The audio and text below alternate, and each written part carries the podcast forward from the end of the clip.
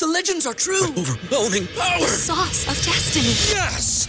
The most legendary sauce has arrived as McDonald's transforms into the anime world of WickDonald's. The greatest flavors unite in all new savory chili McDonald's sauce to make your 10-piece Wick Nuggets, fries, and Sprite ultra powerful. Unlock manga comics with every meal and sit down for a new anime short every week only at WickDonald's. Ba-da-ba-ba-ba, go! At participating in McDonald's for a limited time while supplies last. This is Jordan Grace, and you're listening to the Social Suplex Podcast Network. BWB, this is One Nation Radio. You better get it right.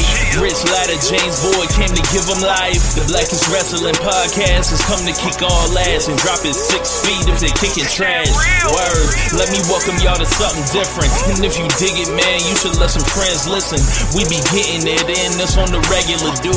Ravish and flow, but this shit rule. See, James don't rap, so I had to break it down. The whole network, man, we coming for the crown. Raps in the columns, I keep them both covered. Making the beats too, so the listeners can bump it. Hit us with the rating, yeah, I'm saying it's a five. Before you hit it, talk, bob your head side to side. It's One Nation Radio, and this is the beginning. It's Rich, and I'm here with James. It's time to listen to One You got to unleash the power of the pyramid. This is Mike Sempervive from WrestlingObserver.com. Check me out on Wrestling Observer Live every day. And also check out your boys, Rich and James, on One Nation Radio. Hi,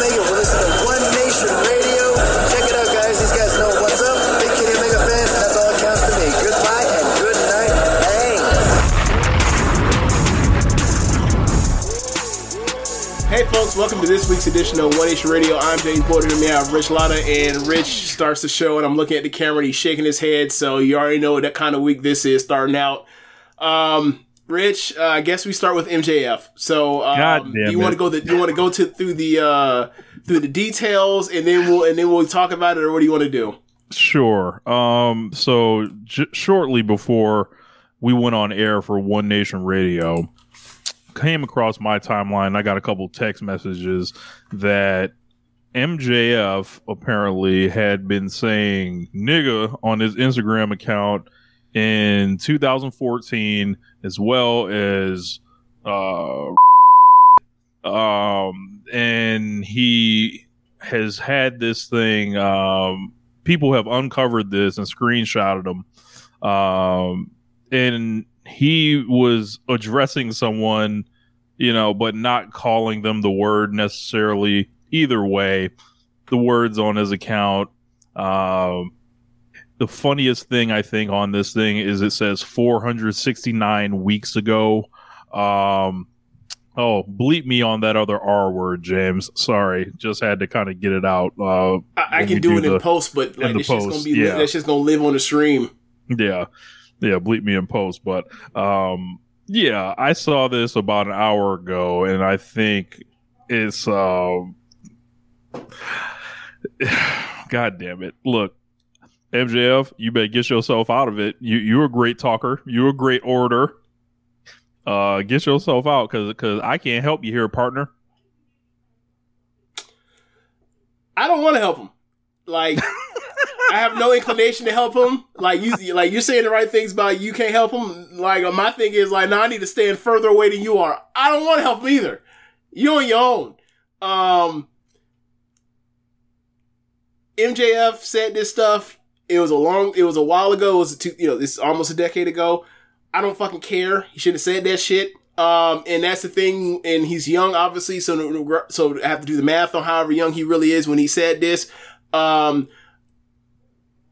if you are willing to forgive him, saying this is a young person that says something dumb and stupid, I would say I would wait for an apo- from an apology from the man he is today uh, before you give that out there. Uh, before you just immediately uh, accept the apology on behalf of wh- whatever community you don't actually belong to.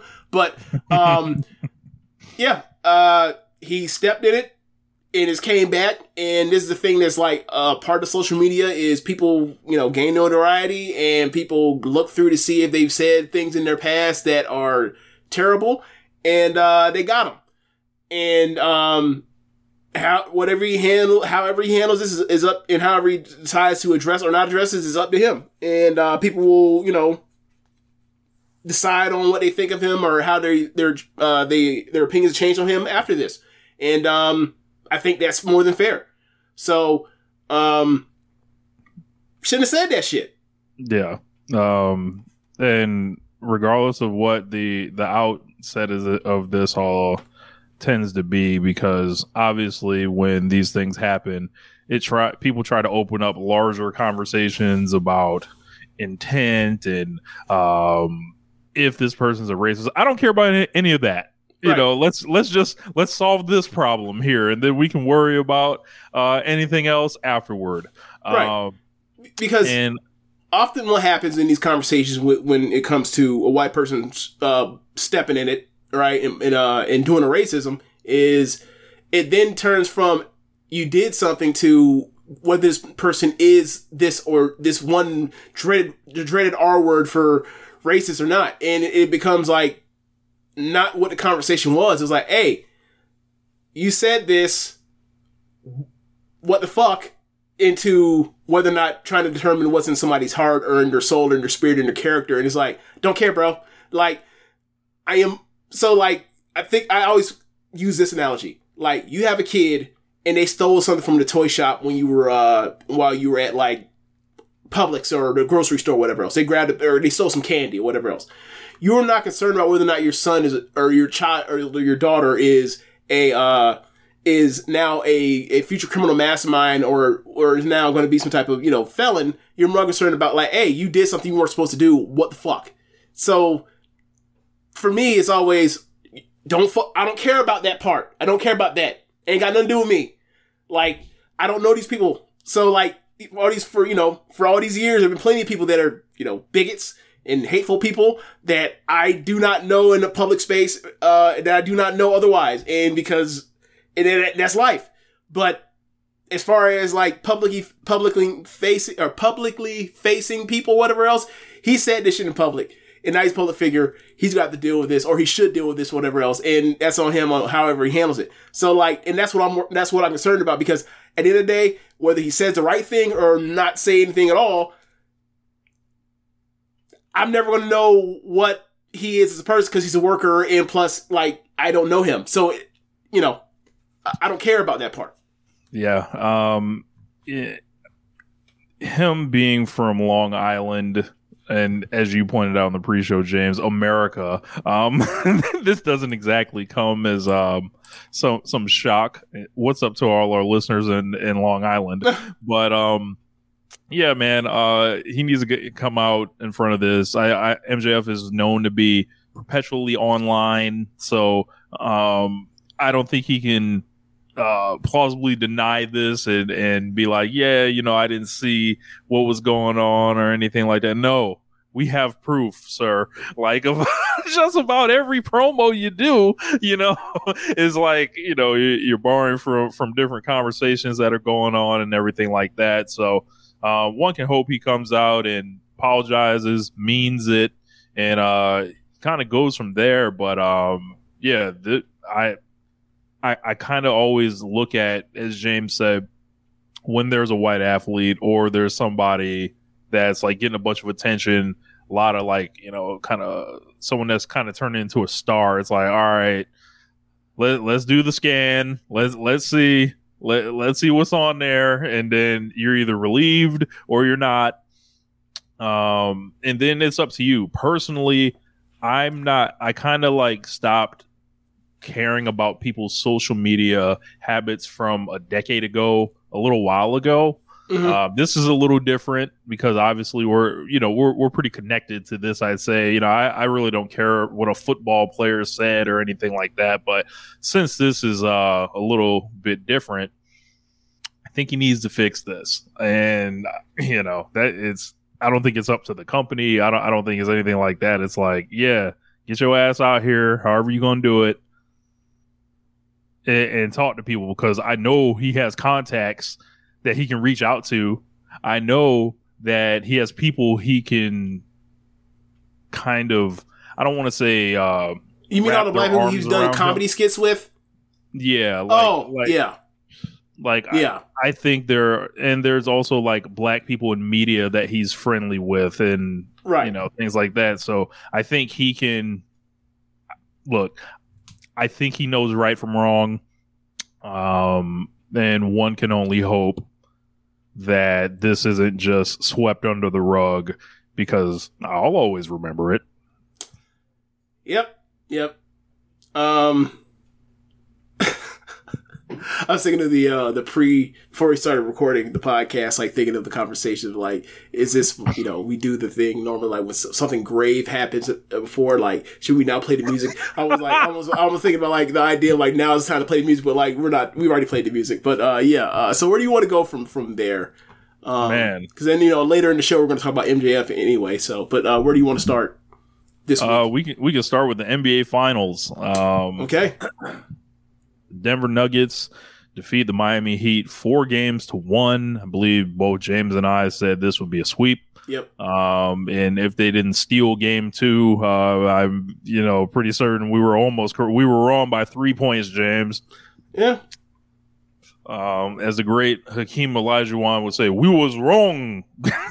so, uh, you know, it, but um, this was a very fun uh kind of series. Like, I to me, it wasn't particularly heated.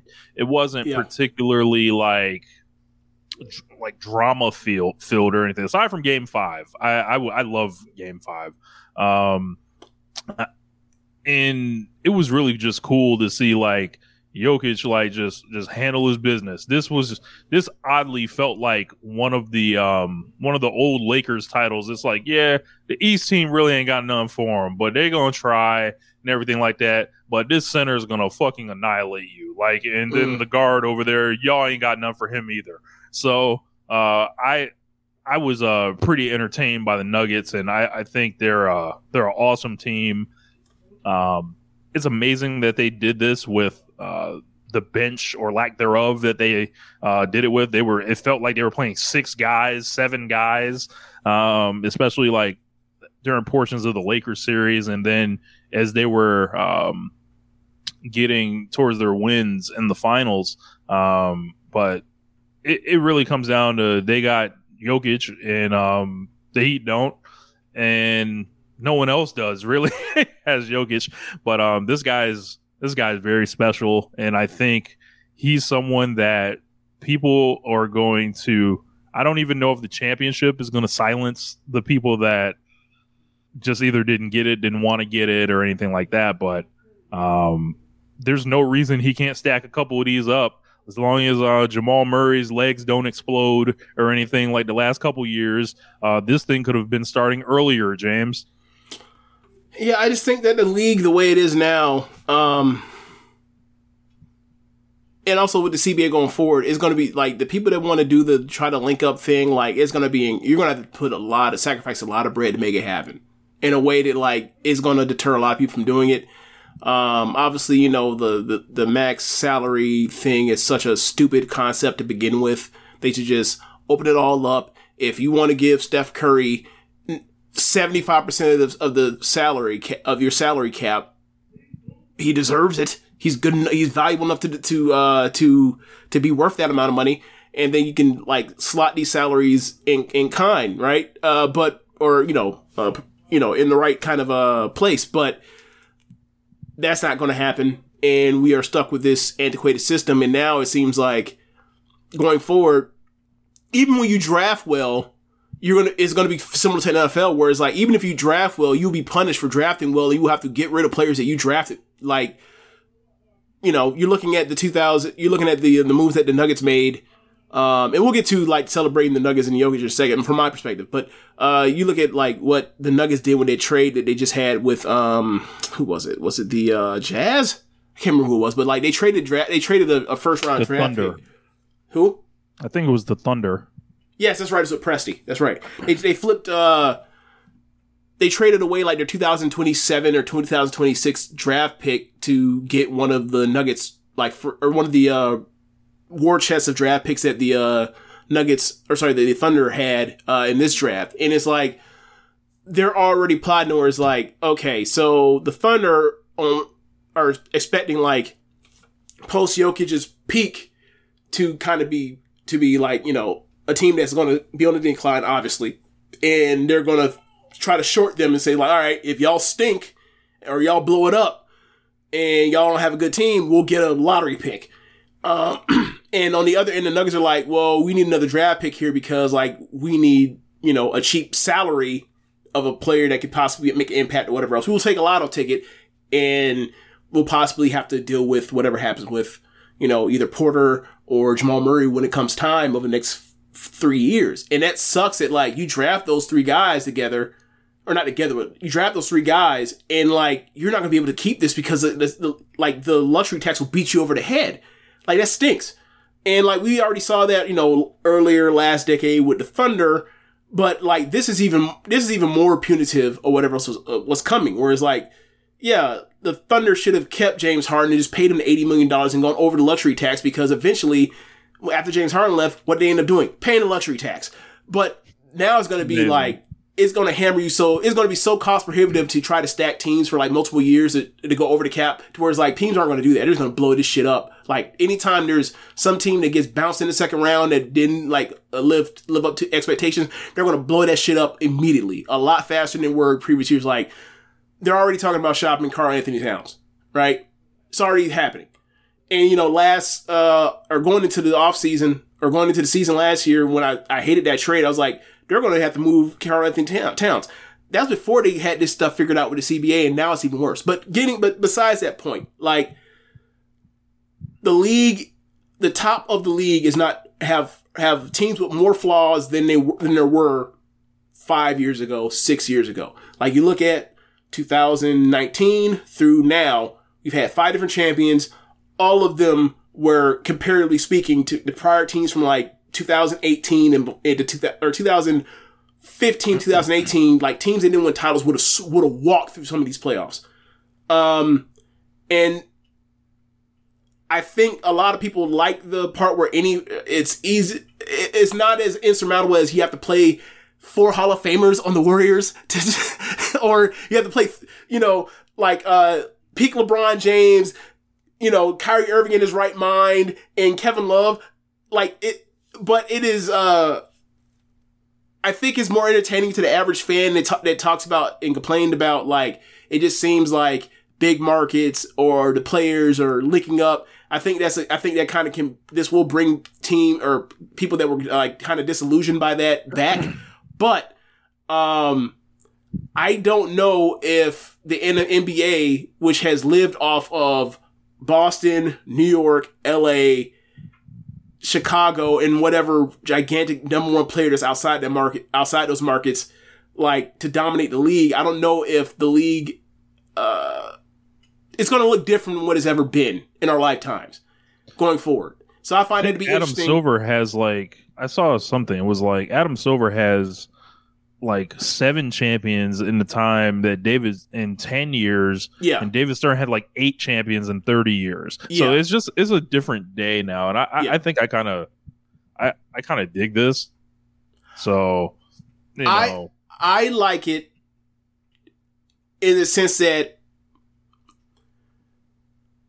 in a weird way, like in if in in this league, if, Le, if a LeBron James came around or Victor Wembanyama, right, comes around, they're going to have a chance to. He's going to have a chance to stay there and stay there his entire career. Or LeBron would have had the whole time to stay stay his whole career without the pressure from the outside screaming on him. There was like this organization drafted you because they were so incompetent they lucked into getting you and then they immediately tried too fast to try to skip steps to get you to this level now you're artificially there and you're not at your peak as a player yet but you're going to be hitting your head against the glass ceiling and cracking your head for a few years and people are going to look at you like what the hell's wrong with you while you're averaging you know 35 in a series and losing. Stuff like that happened in lebron.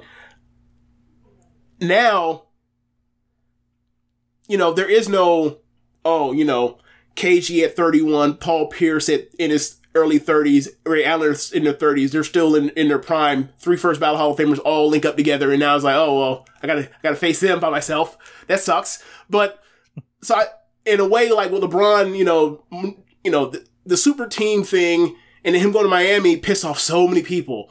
And then the Warriors thing happened with Durant and like, people weren't as pissed, but they, but they realized it was more damaging. LeBron ended up in Miami, and like I felt like now- that was like proper comeuppance, though. That was like, oh, so you, you here's the blueprint you laid. Well, is is here it is done even better, and now you got to deal with it. Yeah, sure, sure, sure. I, I wouldn't deny that. Um, I- but I wasn't talking about like the. I'm not saying this is unfair, LeBron. Like he did what he did, and whatever he's benefited from it. He's lost because it. That's the game. Um, but I mean, as far as like LeBron going do. LeBron bumping his head against his stuff, creating it, and then bumping his head against it again, like makes it to where like now, if there is another LeBron, looking at it now, that person won't have to go through all that because these teams won't be able to just, or these teams or players won't be able to just collect talent that kind of way for a long period of time. So, um, that person won't have that kind of outsized pressure. It's like, in theory, in theory, obviously, you know, we'll, you know, there'll still be Skip Baylesses around and we'll still talk about, yeah, you scored, you know, you scored 30 in average, you know, and, and, you know, made 60% of your shots. That wasn't enough. You're a loser. You'll, you'll still be, people will always doubt people and stuff and say stupid things till they finally win because people are fucking idiots. But whatever. Um, I'm glad Jokic won, so I don't have to hear any of the stupid shit again, ever again. Well, for long, at least for a year. But like, the dude's been incredible. He's been an incredible playoff performer. Like, he's 68 games now at this point. He's averaging like 27, 12, and 8 in the playoffs. Some shit like that. And like, he has, he now has that to go with it. And like, you know, I don't know what he averaged in the finals. I know what he averaged in this playoff run, like 30 and, and 13 and a half and, and, uh, nine, nine and a half assists. Like, he's incredible. Well, and I can like, just this say was his this, all time run. And I'm happy he got it. And like, people will have to shut up for a few years at least. He led the finals in points, rebounds, and assists. He uh, led the first- playoffs in that. Not the just the, the playoffs. finals, the entire yeah, playoffs. sorry. First person ever do entire playoffs. Yes. Um. So you know, I feel like Kendrick Perkins, you stole from Nikola Jokic. Um. You know, I, I I feel like like like we talked about maybe like a month ago. Like, what if like we this guy was actually stolen from this year, Mhm. and you know Joel Embiid's carrying around that MVP now, and stop this man from having like one of the like just all time years that one could have. Um, and it's uh, I, I think that was more valid. that all happened. I think it was more valid when when uh a lot more valid when like Kendrick Perkins was doing it like live when like that the, the, just it was just the returns on like people asking for a percentage of the voters, right? Mhm. And Bontemps does this every year. He does like you know fifty games in or halfway through the season, sixty games in, seventy games in, or whatever else. He, he just it's, it's almost like when people like collect the Heisman balloting or whatever else, and just check the parts of it, be like, all right, where we are in the race. They're handicapping it, right?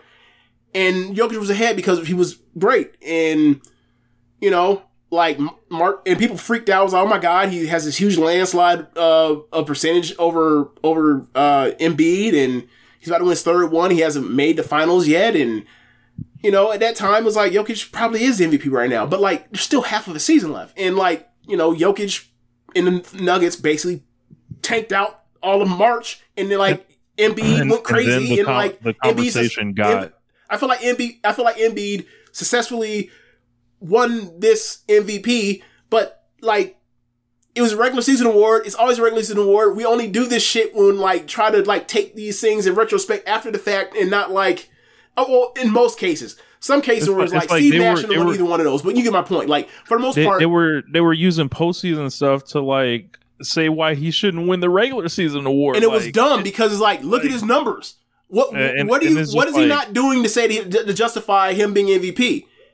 It- it's just like the conversation got so very toxic Yeah. uh, around both of them with JJ Redick and you know know I think JJ Redick is like a guy that is ultimately means well but sometimes misses the point Well, um JJ in, in, his- in his arguing like he's he's so focused on the argument it's like have you considered anything else and, and if Yeah. you like say that to him he would be like no like yeah, yeah. The Redick part, he- the part where Redick messed up, and I think it's the only part he messed up was him saying like he was like incredulous that white people would would would do something racially biased, and it's like, hey man, uh, y- y- you're out of your mind if you think that they wouldn't do this. Like if you're saying it, leave that part aside. Focus on what's the real part, which is like Embiid's or Jokic was MVP at this point in time. There's t- still like 30 games left. Things is closer than the voting should be. That's weird. I he shouldn't have defended none of that. He shouldn't have. And then Jokic and the Nuggets laid it down in March. Embiid played out of his mind in March, and Embiid rightfully won it. Now we're going to go to the next year. People are going to talk all sorts of shit about Embiid, and hey, man, like it's it's it's kind of been a long time coming. He's skated on some of this stuff. I don't Oh, think he's yeah. been as bad in the postseason as people have, have have made it out to be. Like it's not like he's James Harden in the playoffs, but he has he has like had struggles or whatever else in key moments or whatever else. But like that's kind of the case for everyone except for Jokic. Jokic like the only person that's never had so many type of struggles in the playoffs. He's just, oh, I've been incredible. I've lost. The end. Like even Giannis. Giannis is struggling in the playoffs at times. He's struggling in this playoffs. Um. So yeah. Uh. I'm happy. Did he fail? Sorry. Did he fail in those playoffs? Oh. yeah. Yeah. Yeah. People. Did we never talked about that? Did we? I don't know. Yeah. You know. I get where he's coming from. He's wrong. He should just leave it alone. Like he he just, he just does not like the word fail. Like he's just wrong. Just just you know how we were talking about uh, with Kyrie Irving and, what and what anti-Semitism is, and I was like, he's Yeah, like he this is like, it meant something else. This, like this is a bag of cough drops, and he'd be like, "No, it's not." He's like, "No, it is. This is literally what it is." Like he's arguing that failure does not mean the definition of failure. And like, yeah, you failed, bro, but like you're not you're upset because you don't take you don't see things from the worldview of other people, and like that's cool and positive. You're like that, and that's what driven you to be that level of player. But we ain't trying to hear you say that like this wasn't a failure when you were the one seed or had the best record in the entire league and y'all lost in, uh, in the first In round. five. That is that is a failure. That is a failure, just by definition. No, not to argue about saying you know we gonna take your rings and repossess your MVPs, but like you know, man, you just failed. It happens. People fail. It's sports. That's the part. That's what. That's why sports great. You fail, you get your ass kicked, you win something, and then you lose. And like that was kind of what his point was. But his thing was like, bro, you getting stu- you getting stumbled on this one word that's bothering you. Forget that word. Pretend the word don't exist. Yeah. But uh shouts out to the to Nuggets getting that. Uh DeAndre Jordan be, becoming the one to get the the ring before Blake Griffin and Chris Paul. I love it. I think it's funny that like we mentioned this, but like we don't bring up Reggie Jackson and, and Russell Westbrook. But you know, I, I see, I see, I see. This what we doing. I see this what Yeah. we doing. Why, why would I bring we that only up? sla- we only slander the people that we don't like. We, why, why would I bring that up? Yeah. You know? yeah. but um what else, what else we got on, on this thing? Uh Jokic Hey, oh, speaking of that, wait a second. Ibaka won on those on those Ra- Raptors teams. Durant won two. Harden and Westbrook the only two that ever won.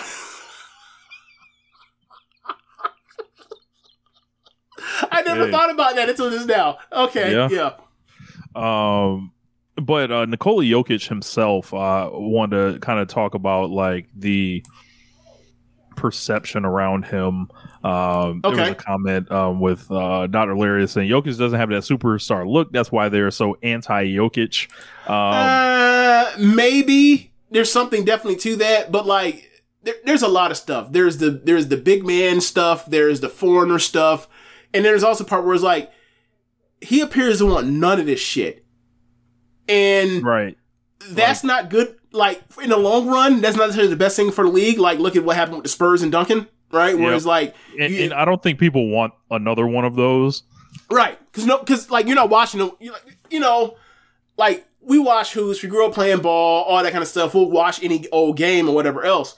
But like the average, the casual viewer wants to see, you know, like somebody that's compelling, somebody that like is a personality, someone with some flair, flair for the occasion, right? And like I can watch Jokic be in awe of the part where like I think he's the second greatest. uh he's the second greatest passer that's not a point traditional point guard in the history of, basketball. It's him and LeBron. That's it. Um, and well, throw in Larry Bird for people lose their fucking mind. Sure, those three, right? Throw, throw those three. So, but like for me, is like to see a dude be able to shoot like that. Don't jump off the. Don't get off the floor. Don't block the. Don't block the. Uh, or protect the rim. Not able to like step up, even like up to the three point line against pick and roll. Has to ice everything, or, or uh, sit everything, and they have to like move around him defensively to make things work in the scheme, and like all these things that you think you know when you look at like players and their flaws, or whatever else, and you're like, this shit should be a dub for him. He could be a great player, but can he be the best player in the championship team? And it's like you look at look at that stuff on on, and you kind of say no. The league has changed, and like the answer is yes now. And like I'm happy that like somebody as unconventional as the norms are for like what we expect out of a superstar NBA player, where it's like either you got to be a freak athlete or you got to be someone with like, or you got to be Steph Curry, where you're like, oh, he's once he gets over half court, he has he's in range, and that causes such a scramble for defenses and, and confusion for everybody. This is another person that breaks the mold. And I, I, I think, and you know, our, Giannis was the same thing where it's like, you have this guy that's basically a power forward that has handle, it can get downhill and can pass the ball around because he was given the opportunity to handle the ball or whatever else. He's unconventional. And like, I just think like, it's really cool to see dudes that are, you know, not just all like different versions of Michael Jordan. I think it's cool. But mm-hmm. I don't, I don't know if every, I don't know if he captures the imagination like, you know, to everybody mm-hmm. else. Even though they see him put the ball in the hoop, like, like every, they see the numbers too. They, they see the numbers and don't realize what's happening almost Yeah. like it's like hold on like like hold on he has 36 22 and in 12 what Right. like i like it just doesn't look like how you think it's that stat line would look so Yeah. I think it's pretty confusing. I one thing I do think about Jokic's game. Sometimes I think he looks to pass too much. That's but true. That's true. It's that's absolutely true. like you know like sometimes like when he's like 10 feet from the rim and he's got like one dribble and the ability to go up he's looking for the pass immediately over for the layup and throwing Yeah. it to like a point guard or like or something and they're just too small there's too many trees down there Right. that's Especially- the only like real criticism i think i could really put a, put on him and Yeah. sometimes like he he will he'll he'll just it feels like he's just running around out there sometimes Yeah. but that, that happened more in the Lakers series where, where you saw that. And I think that was because he was bothered by Anthony Davis, like ability to like, with Jokic, like he has the kind of touch where it's like anytime he throws up any floater or, or, or, or whatever in, in the lane, like it, it never, it almost never misses. So like, you're kind of like, hey man, if you're right here, just, just throw up the floater and it'll go in. So I, so I, so in my mind, I, I think the same thing too.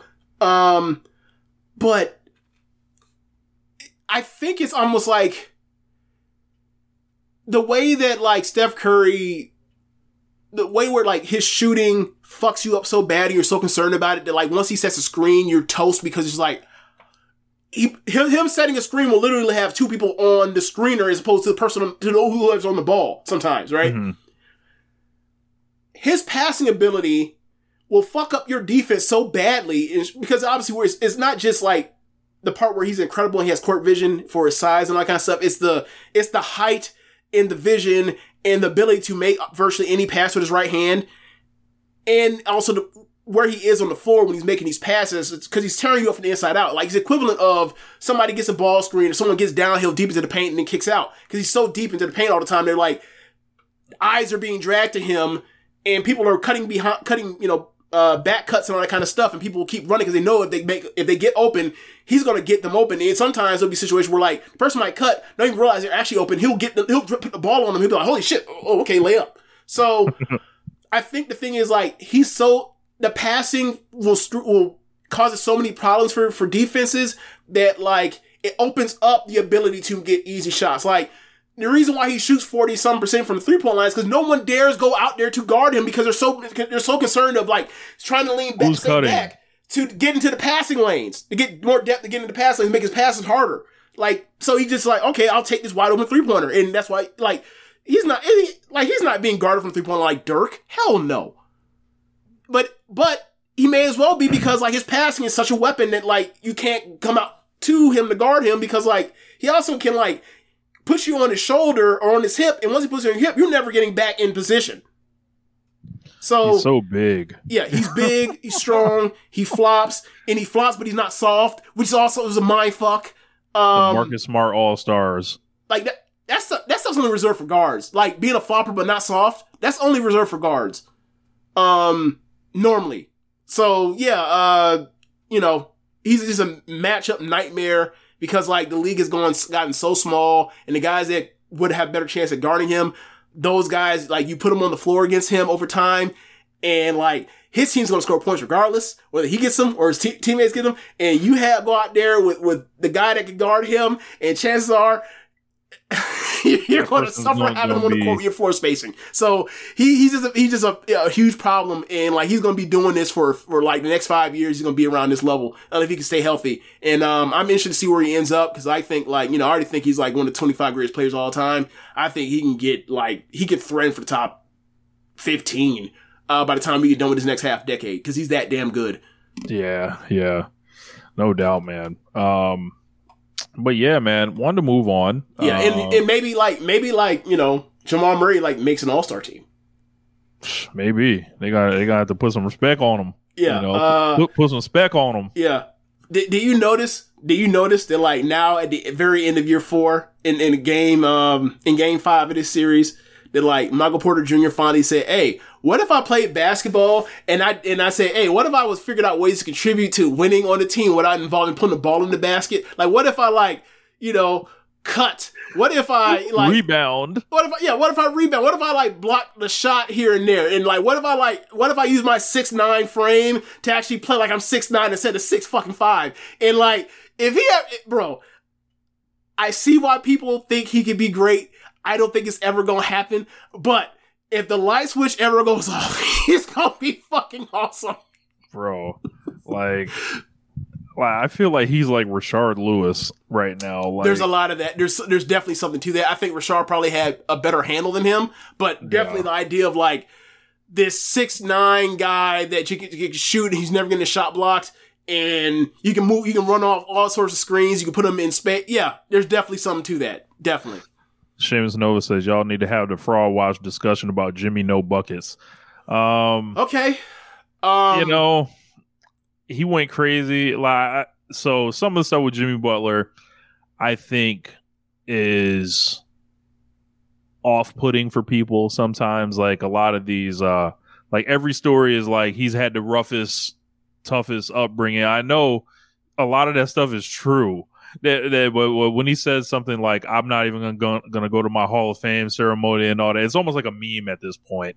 Um, he, I think he was very worn down, very tired by the time the finals came. Yep. Um, I, there may or may not have been like some personal stuff going on with him, so uh, with, with his family.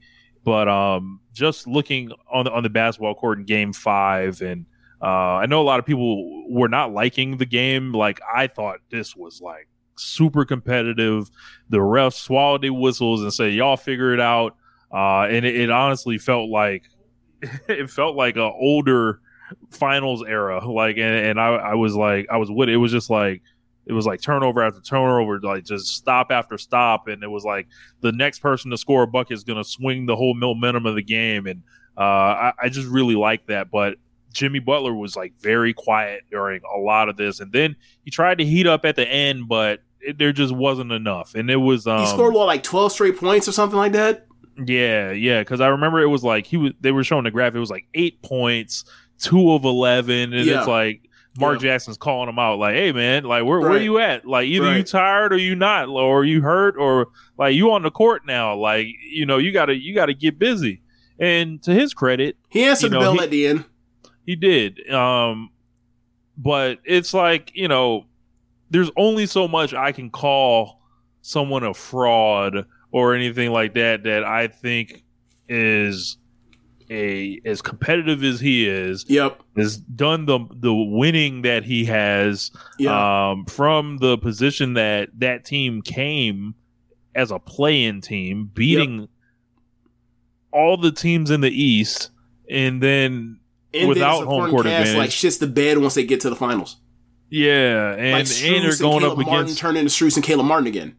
right. Like this is like I hate to say it, like this is like the Miami Heat are who we thought they were, Right. because like eventually like that that talent gap like is gonna is gonna come into effect like they got to work so much harder like all those guys to close the, ta- the talent gap and yes they were undrafted yes they have been in the nba but there's just different classes of guys like I'm sorry, like Gabe Vincent was was excellent all throughout these playoffs. Yep. He's not Jamal Murray, like, Right. and it's just like, And Gabe actually showed up in the finals. right, and yeah, excuse me, Nigerian basketball legend Gabe, Gabe Vincent. um, it- it's just he's not Jamal Murray, and and that's fine. Like, but like, I don't think it's, I don't think, like, I think the only situation it would be fair was if they like dropped some like they had some monumental collapse or something. This Right. is what these guys still overachieved. Right. And like they only got blown out. Well, they like five game series, they won one, and two of the games they lost were very close. Right? Like this was a competitive series and went five five. And that's I think is a testament to how like you mentioned that there's a there is a talent gap, but it didn't matter because they still figured out ways to muck the fucking game up. Like to see I thought that the Nuggets approach to attacking their zone got better and better as the series went on. Meanwhile, I'm watching them play the, the Celtics and I'm watching them like not figure out in game one, two, three, four, five, six, and seven and never fucking figure it out.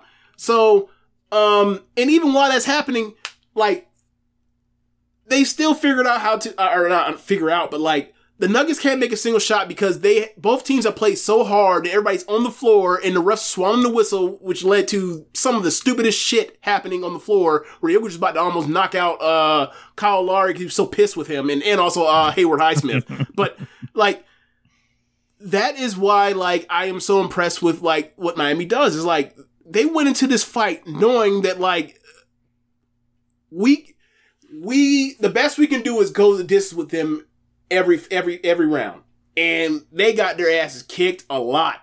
Right? They're too small, right? Like there were bad situations like up, up until, you know, game 2 changed changed some things when like they put Kevin Love in to get um Aaron Gordon off of Jimmy Butler because like it was hurting Jimmy Butler as far as his ability like not to be able to put his shoulder or his hip into Jamal Murray or any other of the guards and just muscle people around the rim. But like while, with all that stuff being said, they kept being able to manufacture like good looks from three. It just you know they didn't make them this round, which is it. it that's the various three point shooting. Sometimes you make them, like in the clip, like in the uh, Celtics series. Sometimes you don't, right? And like they were they were they were like a March Madness team. They were like a they were like a sub five. They were like a six or below seed that makes the final four, and like they make threes against you know, and they knock out Kansas Carolina some shit on. on Hey, and we- James, that's all the teams now in college. well, yeah, yeah, yeah. But, but a you know, like they, they, they fit that stereotypical mold, and like, hey man, like I know people, you know, still talk about the the, the zone thing and like and everything, and if you don't like the zone with Monty, fine. But the way that they run their zone is so different from what people when people talk about the reason why they don't like zone as far as being so passive and, and blah blah blah blah blah. Like the things they do and the way they refill and replace people and, and like you can't get a screen on one side and, and everything and just do whatever you want and just you know someone someone run the baseline and someone flash the middle and it's real simple like because that shit is like one minute it's a three two the next the next the ball swings it's a three two and then the next and then like next trip triple the floor it's a one three one like it's the league whoever like I can't wait till Nick Nurse ends up in Phoenix or he's in is in Phoenix or I'm sorry he's in uh, Philly but like I cannot wait until Nick Nurse watches them all summer and instills this shit because he's going to do it. Like somebody, like some, there are going to be NBA teams that steal that zone and figure out what principles are and how to and what they do to make this shit work like this. And like it's going to be around the league. And I know people don't like, may not, may or may not want to see zone over. It's going to happen because it's too fucking effective to not to be able to not make this happen. Um. So, but anyway, like yeah, man, like the Jimmy. As far as Jimmy, I think he's an overachiever for his whole entire career. Like you know, like I've always thought, like about a decade ago, I always thought like him and Paul George are like those are like just outside the top ten best players in the league or whatever else, and they're on they're on that twelve range, thirteen range, and like can he be the best player on the team? No. Did they win his title? No. But you know, they might be able to make a run, and Jimmy's been able to make runs where Paul never has made him make a run, and like he got to the finals again. I gotta say though, Paul George does have a lot of conference finals know, on in both conferences. He has one in the West. He has what two? At least two in the East. He has two. Yeah, yeah. But like he's never he's never been like a game away. Yeah. He's never been not even that. And Jimmy's gotten it too. And no, no knock against uh, you know, uh Paul George. It's like, you know, when people when you know, the playoff P thing happened and like you had this stretch of just bad playoff performances and getting, you know, eviscerated by LeBron or, you know, getting, you know, shot down uh by Dame and stuff or whatever else. And uh but with Jimmy is like he had it seemed like he had his opportunity in Philly and then the shot went in and then like all right now he's in now he's in Minnesota what the fuck? And then he gets himself out of Minnesota and gets him in Miami and like the Miami thing is I think what people will remember about his career first and foremost not even like they don't remember like the Chicago stuff and Yeah. like he was on that Chicago team forever. Um so like for me I I, I can't hold it against him that like hey it's a bad matchup for him for what he does and what makes him special.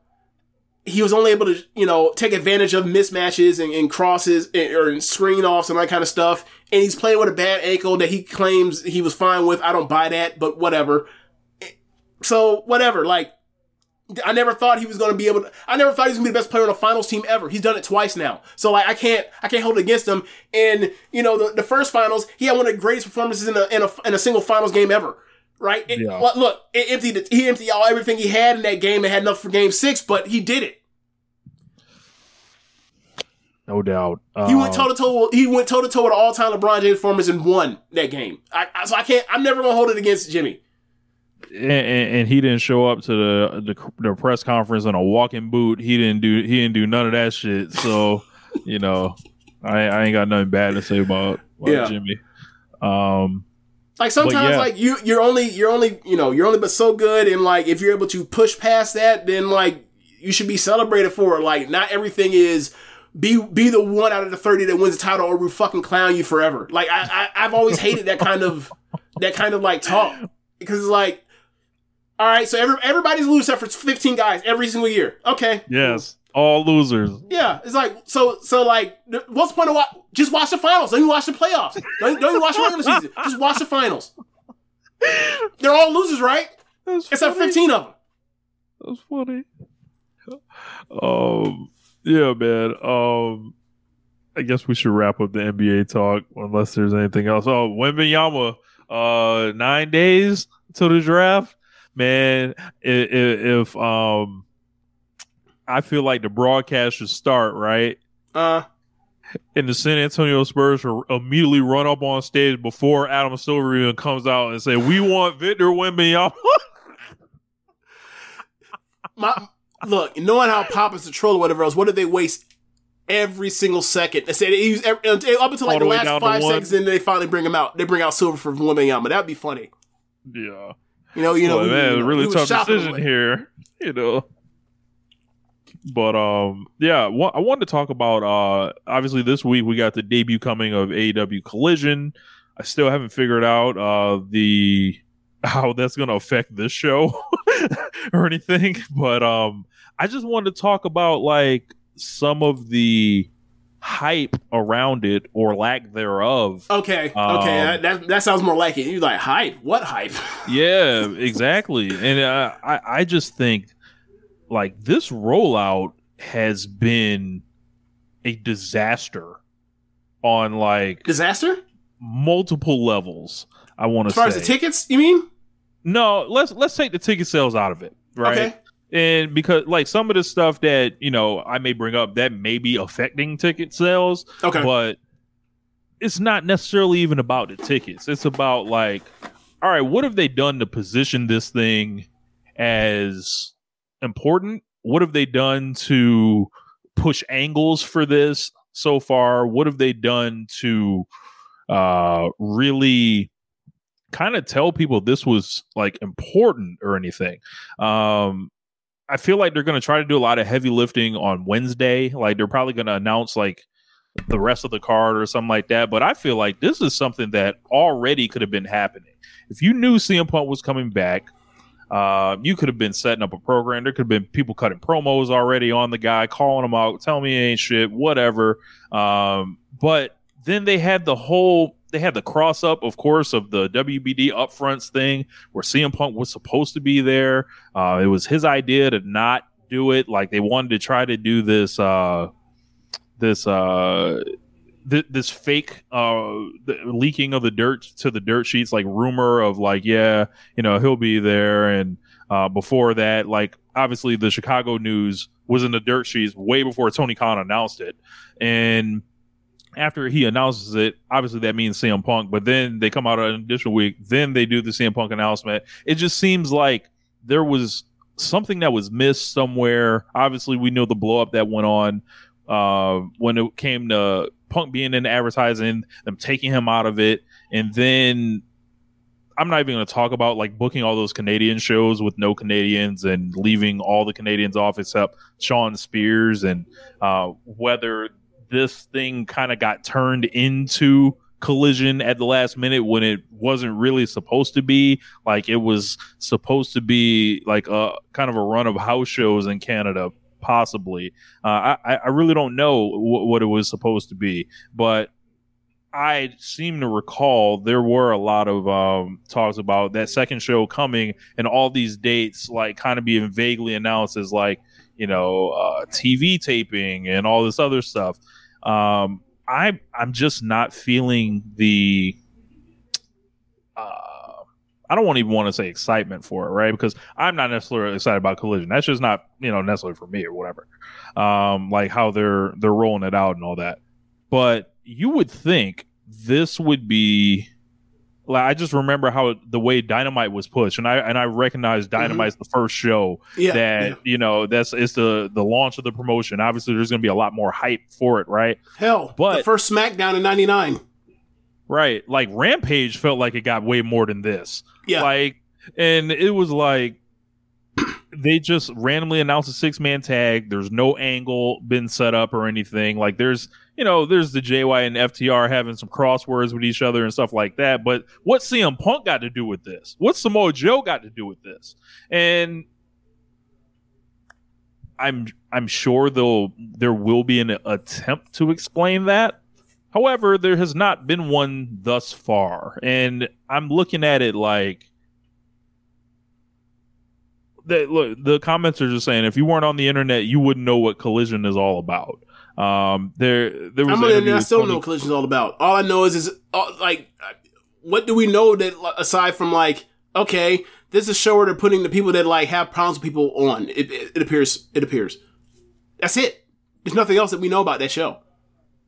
Uh, Tony, Tony kind of mentioned like you know there's been there's been different conflicting reports whether this is a hard brand brand split whether it's not. Um, Tony Khan's insisted it's not. I think this is kind of a cute code to say CM Punk will still be on Dynamite some weeks, um, and then whatever like you know because i think i think it's going to be a struggle like they even i think they may do all right the first week because obviously the novelty of like yeah you know let's see their their saturday uh whatever but like this thing could easily turn into another like you know It a- turn another Rampage just last year. yeah it, it could easily Yeah. I was gonna say, are you You, want- you want me to, you want me to go further into this? Yeah. I'm saying, I'm saying, like, are you uh, like, am I crazy for like thinking this? Like, I'm like, uh, and I'm like, I'm not even looking at it from the point of like the the wrestlers that that I like are on the other show. Right, right, right. I'm like, yo, this is like, why would you roll it out like this? Like, this couldn't have been like what was drawn up. Tony Khan has too much shit going on with pro wrestling. Like this will okay, so he has Dynamite, he has Rampage. Uh when did the Darks wrap up? Dark's wrapped up probably about a month and a half ago, at least. All right, fin- just finished the Darks, doing house shows, doing Forbidden Door, Wembley, and now this. He has so much shit going on, and Did you mention ROH? Yeah, I think the second thing I mentioned. If I didn't, then forgive me. But yeah, like Ring, Ar- Ring of Honor as well. And like the, the things I've heard about Ring of Honor of late is like, oh, this is already like unessential viewing already. Well, this looks this looks like it's like coming in as unessential viewing after the first show. Um. I think that the booking philosophy has changed. All uh, just generally speaking, from what this shows, what Dynamite was, um, and what Ring or sorry, All Elite Wrestling was in the first couple years.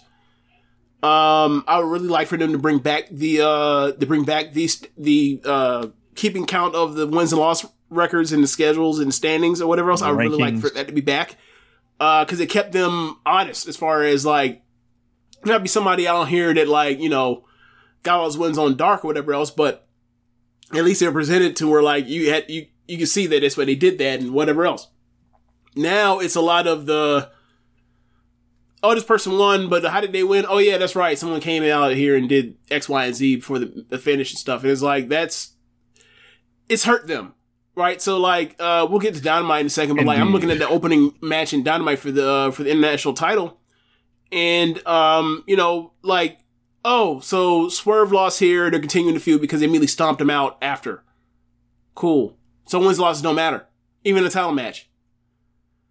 There's a lot of this shit coming on in AEW. Um, and it's been, it's been going on for a lot of this year. Um, but now it's like, to, for me, it feels like I, I watch and like, I don't care about anything outside of the elite. And like, as far as, uh, when it, besides some of the build up action, like as far as like people I care about in their storylines and what's going forward with them, I only care about what's going on with, with uh the Blackpool Combat Club, the Elite, and no, I think that's it right now. Um, not to say that nothing can change, that something can get hot again or whatever else, but like, uh, you know, most times I'm into MJF and whatever he's got going on, aside from like this pillar singing of late, but like that's kind of what it's been. And you're moving to another show. Obviously, CM Punk will, you know, will make something work. But I have concerns about like who else is supposed to be on the show and who's and like what car- storylines are supposed to be carrying through. Like, you know, like you got Matt Hardy and Ethan Page, or, or sorry, the Hardys and Ethan Page and and uh, Isiah Kassidy, and they're doing the you know the the the guy is forced to be a, a teammate. You got um whatever's going on with the the outcasts and Britt and Tony that's put on hold or put on into whatever it is because of the injury or whatever. Um the tag titles seem to be just just like just hanging out. The trios titles seem to just be hanging out. Um Wardlow's still feuding with Christian and Lu- Luchasaurus. And now it will be Lars Anderson. Not Lars. Is it Lars Anderson? Brock Anderson. Brock Anderson or Lars. Uh it's um you know, Cole and MJF, I'm into that, right? I, I like that opening promo, but like, it just feels like they're a cold, top to bottom, a cold pro or promotion right now. Like they got two hot things going for them right now, and one of them just started this week. Um, you know, things can change. Punk can come in and Punk and Joe can cut their promos and get it hot or whatever else, and they can uh they can figure out whatever they want to do with Jay White sure. But there's just something going on where it's like they're more concerned with trying to push people to the middle than they are trying to make new stars like at the top or try to like put people that are in the middle together and one person wins and one person loses and one person cycles up and one person cycles down. There's not that it seems like everything's just they're putting everything in the middle right now and that kind of stinks. Yeah. Um and looking at it like I don't know where the uh, I'm thinking about like Saturdays. And obviously they're going to be faced with immense competition throughout the year. Whether it's the summertime whether it's football season whether it's college football season and everything like that. Yep. like this is like this is going to be the true test uh, of this of this company. Like we've talked about the real tests and everything like that. Um, I, I think you know, uh, as Sam is mentioning, the, the you know the the elite and BCC are they're they're wrapped up in this team combat, but they're not really even doing that. Like, how many singles matches are we really getting out of this so far? Like, it seems like it's been very slow moving and um and, and things of that nature. And you know, when those that many guys are wrapped up and they're not breaking it up, there's not like that that that next area like of the card is like it's a mystery. Like it's like I mean, yeah, just, just, just funnily speak, fundamentally speaking, you think of Moxley, Danielson, Claudio, the Young Bucks, Kenny Omega, and Hangman, and they're all being lumped into one feud or one program right now. That that is why the show that is why the shows top to bottom are suffering from like a, a feeling of lack of star power or, lack of top guys because so many so many of the top guys are actually consolidated into one program and one program only. Um, that's absolutely true. Wrestled, Claudio hasn't wrestled any of them like in singles. Um, you know, we could at least get Kenny Omega and Wheeler Yuta singles, like to like, you know, eh, you have them pin Kenny at the pay per view. They could book that in the as a you know singles match the following what, but you know, Kenny's off, whatever.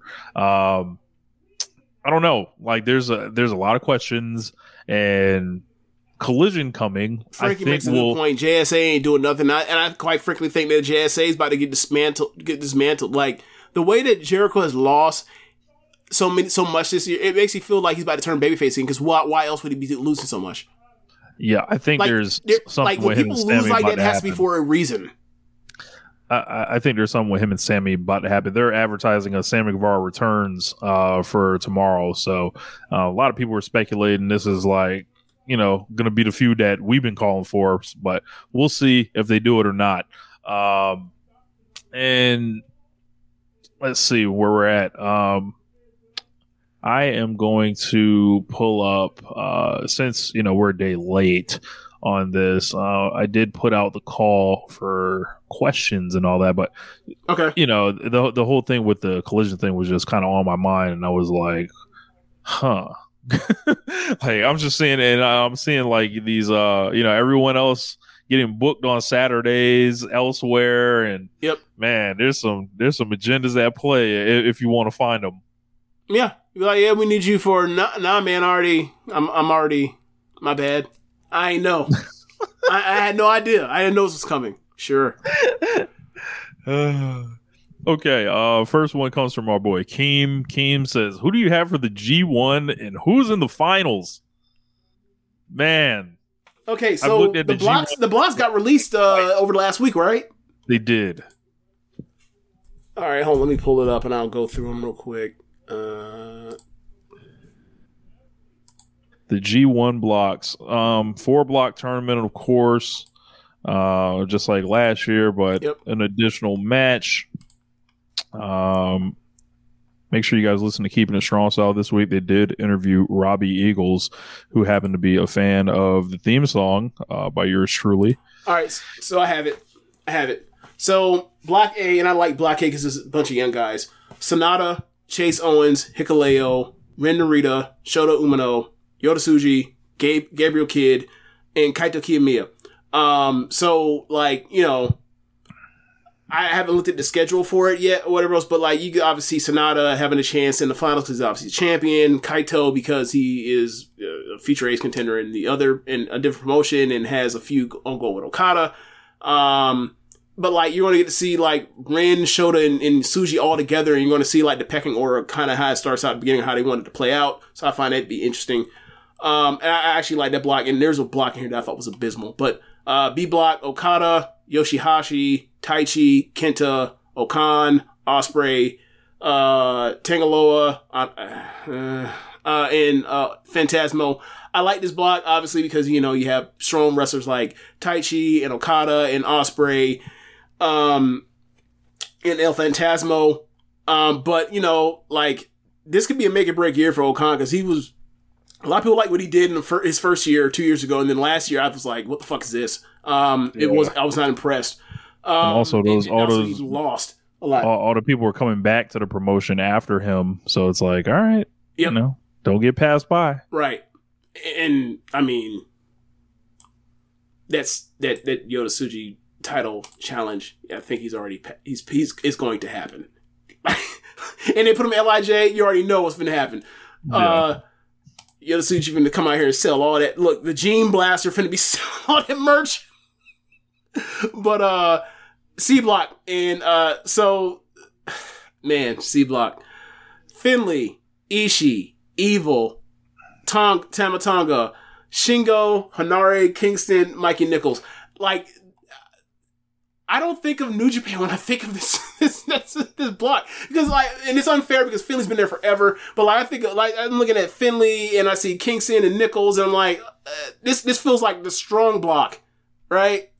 Um, and then uh the D block. Uh, this this is a, another block that I thought I thought this was the block that I liked the most, far as like get the consistency from top to bottom of like the old guard of New Japan of last like half decade, if you will. Tanahashi, uh, Naito, Goto, uh, Sabre, Yano, unfortunately, uh, Jeff Cobb, Shane Haste, and Alex Coughlin. Now, like, this block, like, with Tanahashi and Naito and Goto and Sabre is like, uh, the block, that was like the, a core of the block from last year. I think it was, uh, the core of C block last year. So, um, there's gonna be some, a lot of continuity with all that. Like, I like, there's only one block I'm not really in love with, um, in that C block, but like, I think depending, like if the young guys, Su- Tsuji, Shota, and Ren Narita bring it and they all deliver, like A block's going to be great.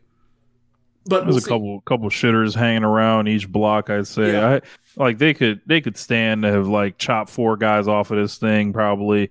Um, it, it does. Seeing Okada and Ospreay in the same block is interesting. Um, knowing that one of them are are not going to the block finals. I haven't seen perfect- the schedule yet.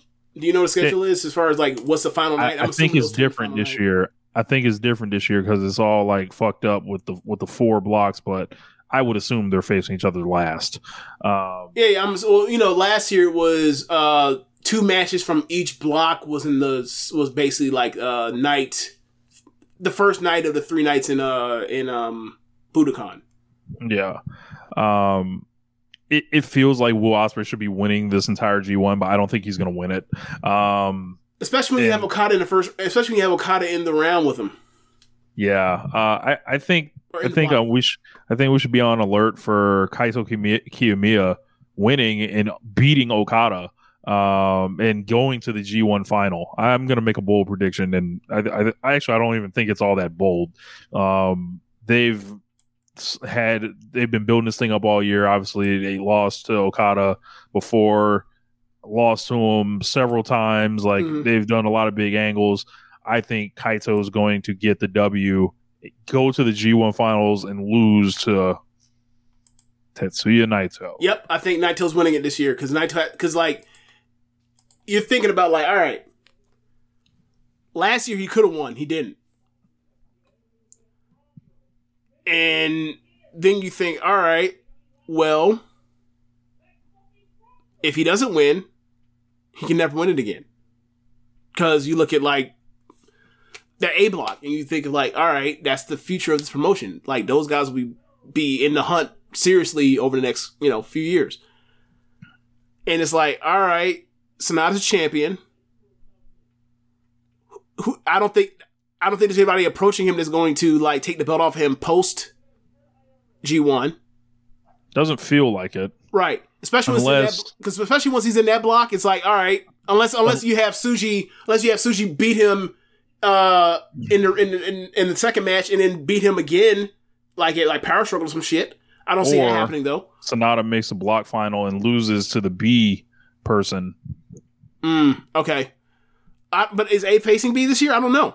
I don't know. Right. I, I don't know. So, um, so for me, like, if you're going to really do this with Sanada and you've done it for real and he's done well in his in his main event matches, title title defenses, whatever else, like, take it all the way to the dome. If you're going to put Sanada in the dome, you have to put him in there with Naito to draw.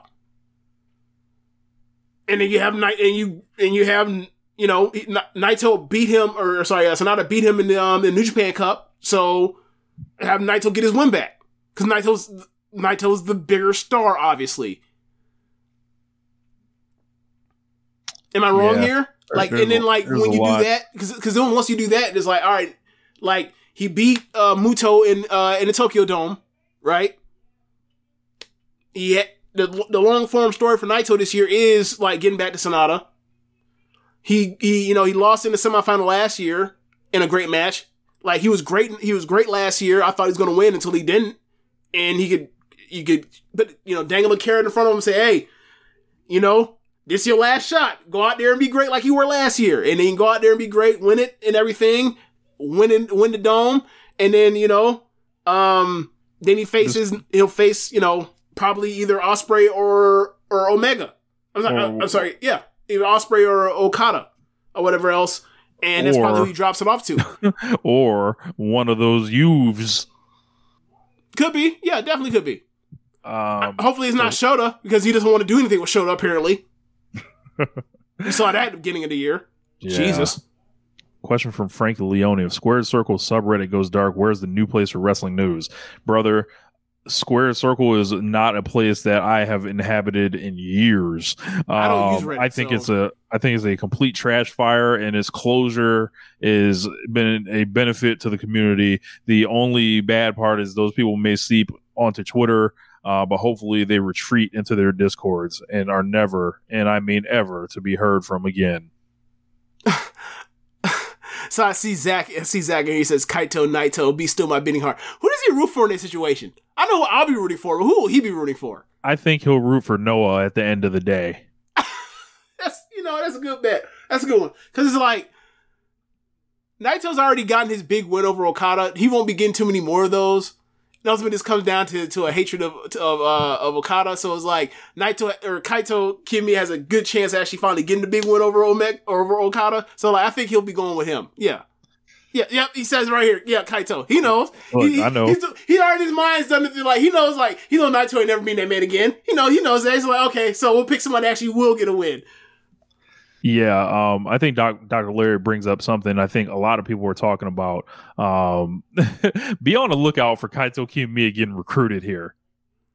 Oh yeah, we talked about this uh a couple days ago, right? We were like, yo, bro, he needs a transfer. Like, a transfer must be on deck for all this to be happening.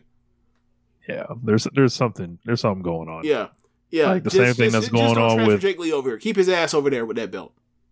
Same thing is going on with Will Ospreay at AEW. I think Kaito Kiyomiya in New Japan it's gonna be pretty similar. Um, but um, let's see what else we It's got. Gonna, look, it, it look, and when it happens, it's gonna be amazing. Cause like he gonna be so over, and like all them people that are talking all that shit about you know Kaito and Noah and and like the level of of, of whatever he could be or whatever. I was like, bro, cool. Have you watched him wrestle in top matches? That dude's fucking awesome. like I don't, I don't, I don't care what you're saying and of that stuff. Like he is stuck in Noah in a dead, in a bad period with bad booking and whatever else. Put that guy in New Japan or put Takeshita in New Japan and see what the fuck happens. And you know, like we're about to see, like I, you know, he's in there with a bunch of guys that are, you know, a little, maybe a little bit younger than him, but like it's a bunch of guys under under thirty, and It's gonna be real competitive. Yes, it will be. I, I really enjoyed having that, that young block, and then I also like the part where they put Sanada in there because like they couldn't hide Sanada, putting like yeah, put Sanada in there when that in that D block with like Sabre and Naito and Tanahashi, and it'd be like. Uh, they, they fuck around and have him go like one and one and two against some three or some shit like that. So yeah, um, yeah, I think that's the right decision. Like put a champion over the young dudes, and he can like you know have a good record, ultimately not win at the end. and also you know they're saving a lot of stuff too and you kind That's of true. avoid blowing a lot of stuff um Yeah, you so can't, you can't questions be blowing that Sanada evil match. Oh yeah gotta gotta have that you know for for the japanese fans you know you know just They're never you putting. know, they're they'll- never they'll doing love that. That. fucking around. They'll love joking. that They're never know. doing that. Oh, so my man Rambone Slam Pig, shout out to him. He um he submitted three questions, so he's doing real work on, Okay. on a light week. Um, so he says, uh, thoughts on all the rumors and innuendo about the return of CM Punk and Ace Steel. Do you believe there's a chance that Kenny Omega and the Young Bucks could decide not to re-sign with AEW, given the apparently unresolved issues there? I think that they will um, reach a point to where they negotiate as if they actually will consider leaving. I don't think they're actually really considering leaving. I think they're playing the game. Um, you don't you, you don't create that kind of space for yourself and position for yourself to then pack up and take it to the E, and then be at the be at the the whims and follies of Vince McMahon and Triple H and and Paul Heyman. That that sounds so stupid. It would Um, and also they have very and, and plus and also they have somebody like firsthand like dealing with that right now, about to go to Money in the Bank to face Dominic Mysterio. So yeah, Oh, I, I take it you haven't seen the people defending that. Um, so what is there to um, defend? uh, you know, the hottest baby face against the hottest heel and all this other stuff. So I'm um, sorry, I thought the hottest heel was Roman Reigns. it, it- it's funny how they've they re- removed that completely from the the scenario here. Um, The top guy in the industry, not not not doesn't count. He's Right. exempt somehow. Right. What the fuck? um, you know, uh, apparently, you know, like the hottest heel, you know, you you got to add in them hitting the button, I guess, for that. So I I don't know, man. But is there a chance? Sure, there's a chance. I think they could not resign, um, depending on like you know if there's uh like any any legal shit going on with like if people can't be in the same building and it just like A restraining order? yeah and it just like descends to like really really bad levels which you know i don't know if you can necessarily count that out because of i mean look at the fucking carnage uh, from last year. But um it would be it would be really shocking i would say. Uh, so do, do I think that's going to happen? No, I, I I don't think they're doing like you know they're doing like the little stuff on being the elite right now. I don't think they do that and then pack up like so, so. It would be I think handled with a lot more.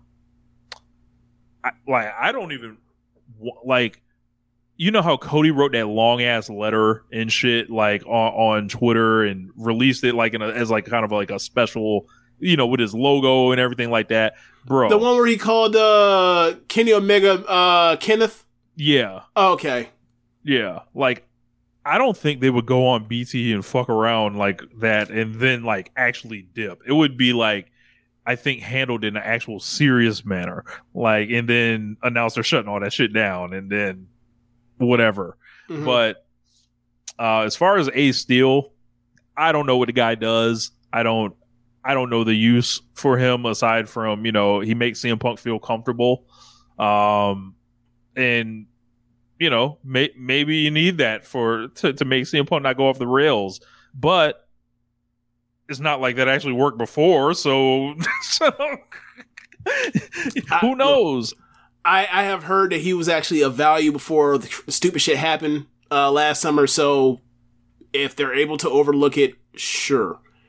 It's not like the TV gotten be- has gotten better since CM Punk has left, but um, yeah. So I'm as far as the storyline stuff, storyline driven stuff, but um, yeah. I uh, I, I I don't really consider like I, I in my mind, I'm just like you. There's a punch of chance they leave, but I, I still think they're mostly staying because like if they go over there, I mean, obviously it's a boatload of money it can get, but like outside of that, I really don't see the incentive for them to want to go over there. They're not gonna let them have the matches they want to have. Not gonna let them, you know, be able to wrestle people they want to wrestle um, for a long for a long period of time and sustain programs, and like they're I not gonna have the they're not gonna have the the ability to create and craft these stories that go from you know, around those four guys or five guys when if if Cody because he'll be they'll be in WWE with Cody, like in the way that like they were able to they've been able to do um in AEW. So I just don't I don't really see it because WWE operates like they operate almost like a uh, almost like a comic book like like a comic book company where it's like okay we have th- this particular year we're going to have this writer make this for three months make a cody versus or five months whatever make cody versus brock the comic book and it comes out. But there's no crossover between all this other stuff that really happens. It's just that's the comic book. And then like hmm. once we're done with that run we'll move on to next cody versus blah blah blah blah blah. But like in the meantime between time there's not much interaction of like of actually treating like actual universe and like there's people that will step in and step over each other at times. Like don't get me wrong, like Cody will have matches with people that aren't Brock Lesnar time being, but like those matches just to get them on screen. It's not actually to like further anything with these people or anything. They're just like almost like tie-ins of an event or uh, of, of an event off to the side. I don't know if you know what tie-in. Tie-in is basically like this huge storyline and like the ancillary stuff of being like, why this person end up here all of a sudden out of nowhere? Oh, it's in this book here over in this bin. That explains that. That's what a tie-in is. Like, there's not much of that stuff. In AEW, there is. There's always spillover of somebody has loose affiliation with somebody else, and when somebody fights somebody, that person might show up and fight this next person. That happens a lot in AEW. So, I, a lot of the stuff that a, that uh, the, the elite have been really good at in AEW basically immediately goes out the window once it, they end up in WWE. And I think like if you're someone like Hangman and you built yourself to be that kind of um thoughtful babyface, I don't I never go to WWE. Because they because Vince is going to see that as weakness and you're being a cuck or not a cuck but like a what do you call it, a beta male or whatever else. He's uh nah not for me. That's not what my I want my good guys to be, you know, a Cody, a a Cena. Yeah. Um Rambones asked a G1 question. Uh are there any matchups we're especially looking forward to? I'll just go with Okada and Ospreay for sure. Uh Eddie and Shingo will Yeah. probably be high on the list. I think it's uh someone should be locked in the federal penitentiary for not putting uh, Eddie Kingston and Taichi in the same block. Um, Um aside from that, it's the A block. Like it's just seeing like Yota Tsuji and you know ELP and Will Ospreay will probably be great too. Yeah, it was uh really good last year too. Uh yeah, so um just going through the blocks, like D block me looking at it like uh Naito and Sabre last year was really good because Sabre Naito beat Sabre uh, on a sneak last year and Sabre was fucking furious and then Naito was trolling him at the end, so I want to see I want to see uh another chapter of that. Um you know, um Shingo and Ishii uh, that's always something that's Oh, gonna be yeah. on my list. As you mentioned, Shingo and uh and Kingston, they've already done it. I want to see them do it again. Um, like you mentioned, Okada, Ospreay, ELP. I'm good with any of that. Like I, uh, I want to see, I want to see how the Tamatanga. I'm sorry, that's Tangaloa. Never mind. Uh, s- skip. How does Eddie Kingston deal with the House of Torture? My God. man, that's yeah. Uh, Yota Tsuji versus uh Kaito Kiyomiya. Sign me up, man. Sign me up. I'm into it. Uh, Rambone says we're about halfway through the year. What are your picks for match of the year so far? Ooh, uh, per promotion or just in general? Uh, let's do that. Let's go by promotion. All right, which one you want to start with? Uh, I will go with. I, I want to mention this match before I mention any other match. Um, but Kenny Omega versus Will Ospreay. Um, Yep. That's my New Japan match of the year. There's nothing um, in the same stratosphere, and I've liked a lot of stuff like Hiromu's done. I've liked, um, you know, some of the stuff, the few things I've saw the New Japan Cup, but like that's that's it for me. I think for my AEW match of the year, I'm going John Moxley and Hangman Page in the um, the Texas Death. Right. That was that was the same weekend, or that was like uh what same oh first week of the year, right? Uh, that was the Revolution. Pay per view. That's right. That's right. That's right. Um. Hmm. I like that match the most in AEW this year, but I think the match that most people think is the best match in AEW this year is the Iron Man match between Yeah. uh, Danielson and, and MJF. And like, I I necessarily wouldn't disagree. It's just like I the opening twenty minutes. I'm never gonna I'm never gonna sit through that whole thing and be and and be able to stomach the first twenty minutes before that. But like after that, it was incredible. So um, I would say those would be the top two for for for me. Um, yeah. Um, where else are we going? WWE. WWE. The I'll, triple I'll threat match between Walter and um and McIntyre and Sheamus for me at WrestleMania Night One. same. Yeah. Um, I'll also and then uh, Stardom.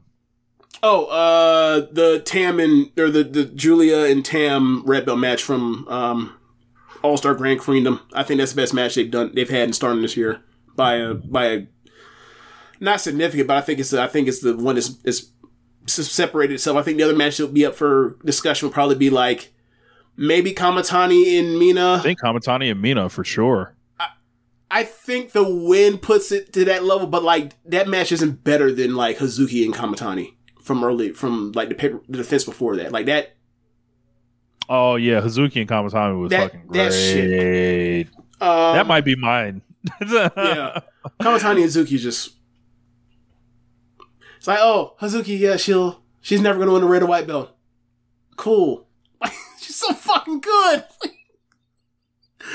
uh yeah, so I, so so for me, yeah, yeah, so yeah, but the one number one for me with a just a clear one is just that one right now. But like, I, you know, similar with Tam and Giulia, it's always like, oh yeah, that's the best match of the year so far, and then someone com- something comes and beats it in December.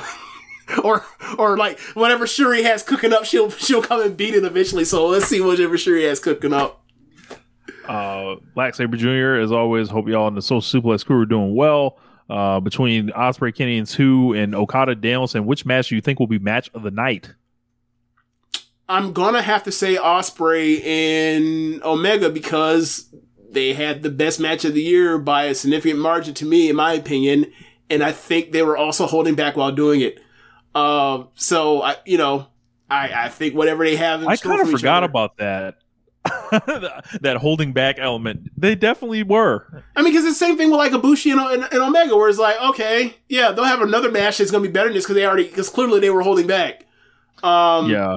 Yeah, so I, I- I think it'll be that one. But don't get me wrong, like I think it'll be a matter of taste. Like I think that you know, um, as I said, like the reason why I love the the, the match from Wrestle Kingdom so much is that like it was not what I was expecting. It was a lot more brutal, and that match was like fought and wrestled like it was like the third, like the blow off, as opposed to the first match where I thought I was gonna get all this athleticism and you know quick twitch stuff.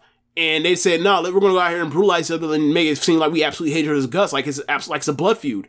And like, you can't, once you start with that, you can't then switch to the other one. It has to go progressively from the first one to the next one. So like, they're gonna they're gonna do some damage to each other, and I think like uh, compared to like that is gonna have a certain flavor to it, and um the Danielson and, and Okada will have the will have the more exhibitionist type of uh feel to it, and so like for you know who's into the story, who's not into the story, for people's taste, whatever else, people will have whichever one that they choose. But like I think a lot of people are gonna gravitate more towards the Okada Ospreay stuff based off what they've already done and what you think will be the escalation of going further, the next step further. Yeah, I think Ospreay and Kenny already have like the advantage of having been in the ring with each other, um, and basically knowing how far uh, they they really want to take it with each other. Um, a lot of I feel like a lot of like um, times where there's a Kenny match and then there's an Okada match.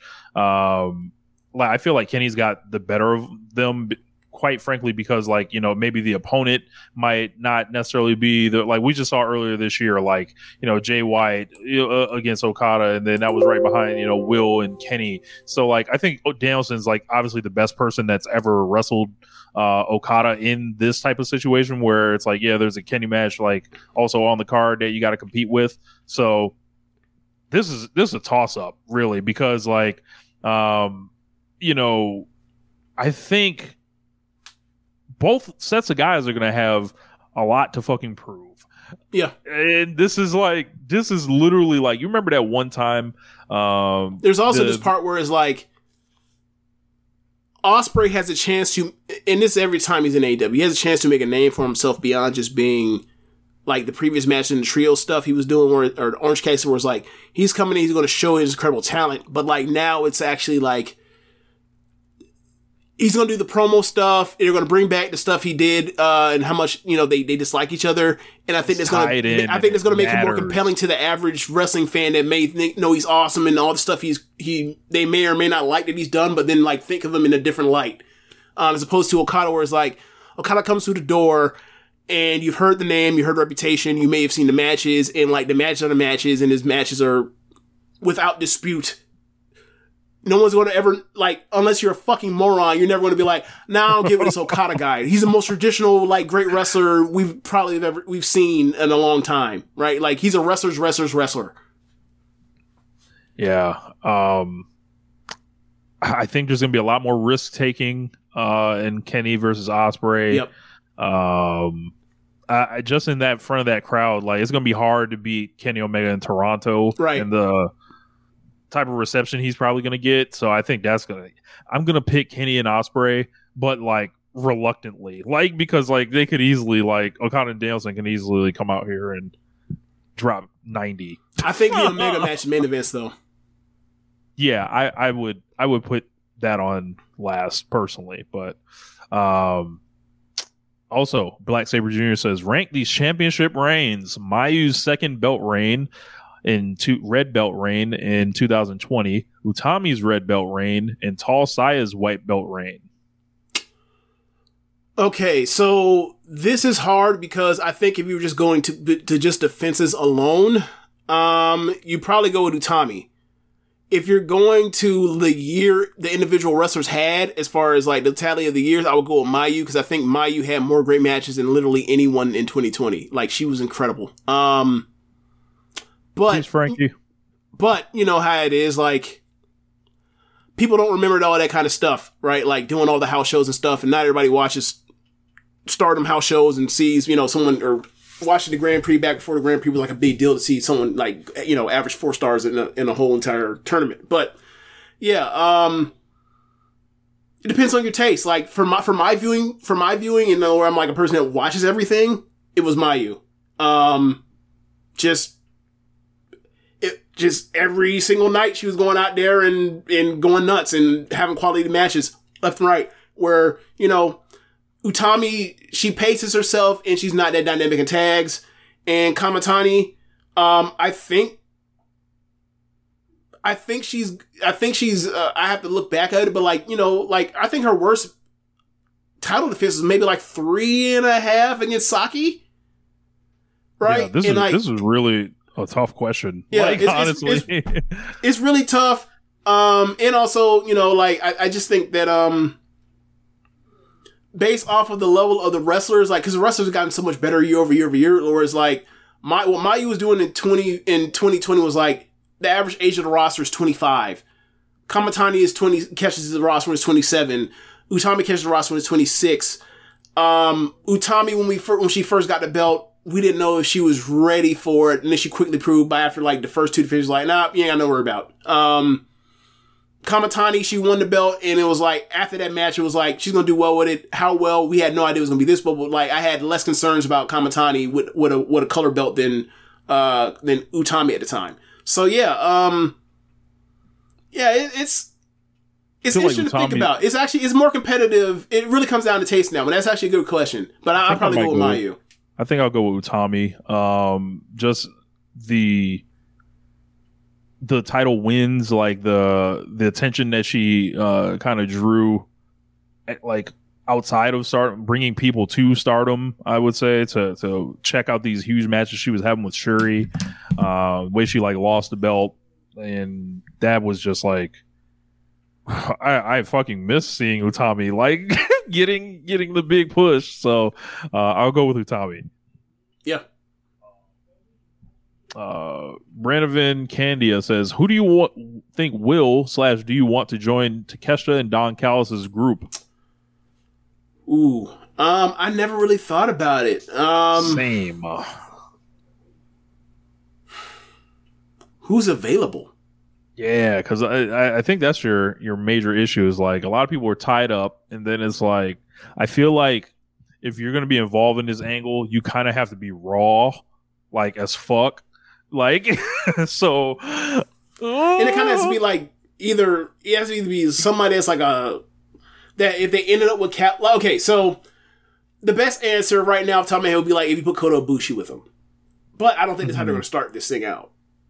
I think he's going to come in and be, uh, oh, that's uh, uh, Sam just said Aussie Open. That's a good one, but like, but the Aussie Open thing only makes sense if you're going to put. Don't, but the Aussie Open thing only makes sense if you're going to put Ospreay or the Empire with uh, Don Callis. Yeah, and I don't think That would be a great answer, but I don't know if they're way. going. I don't know if and when that's ever going to happen.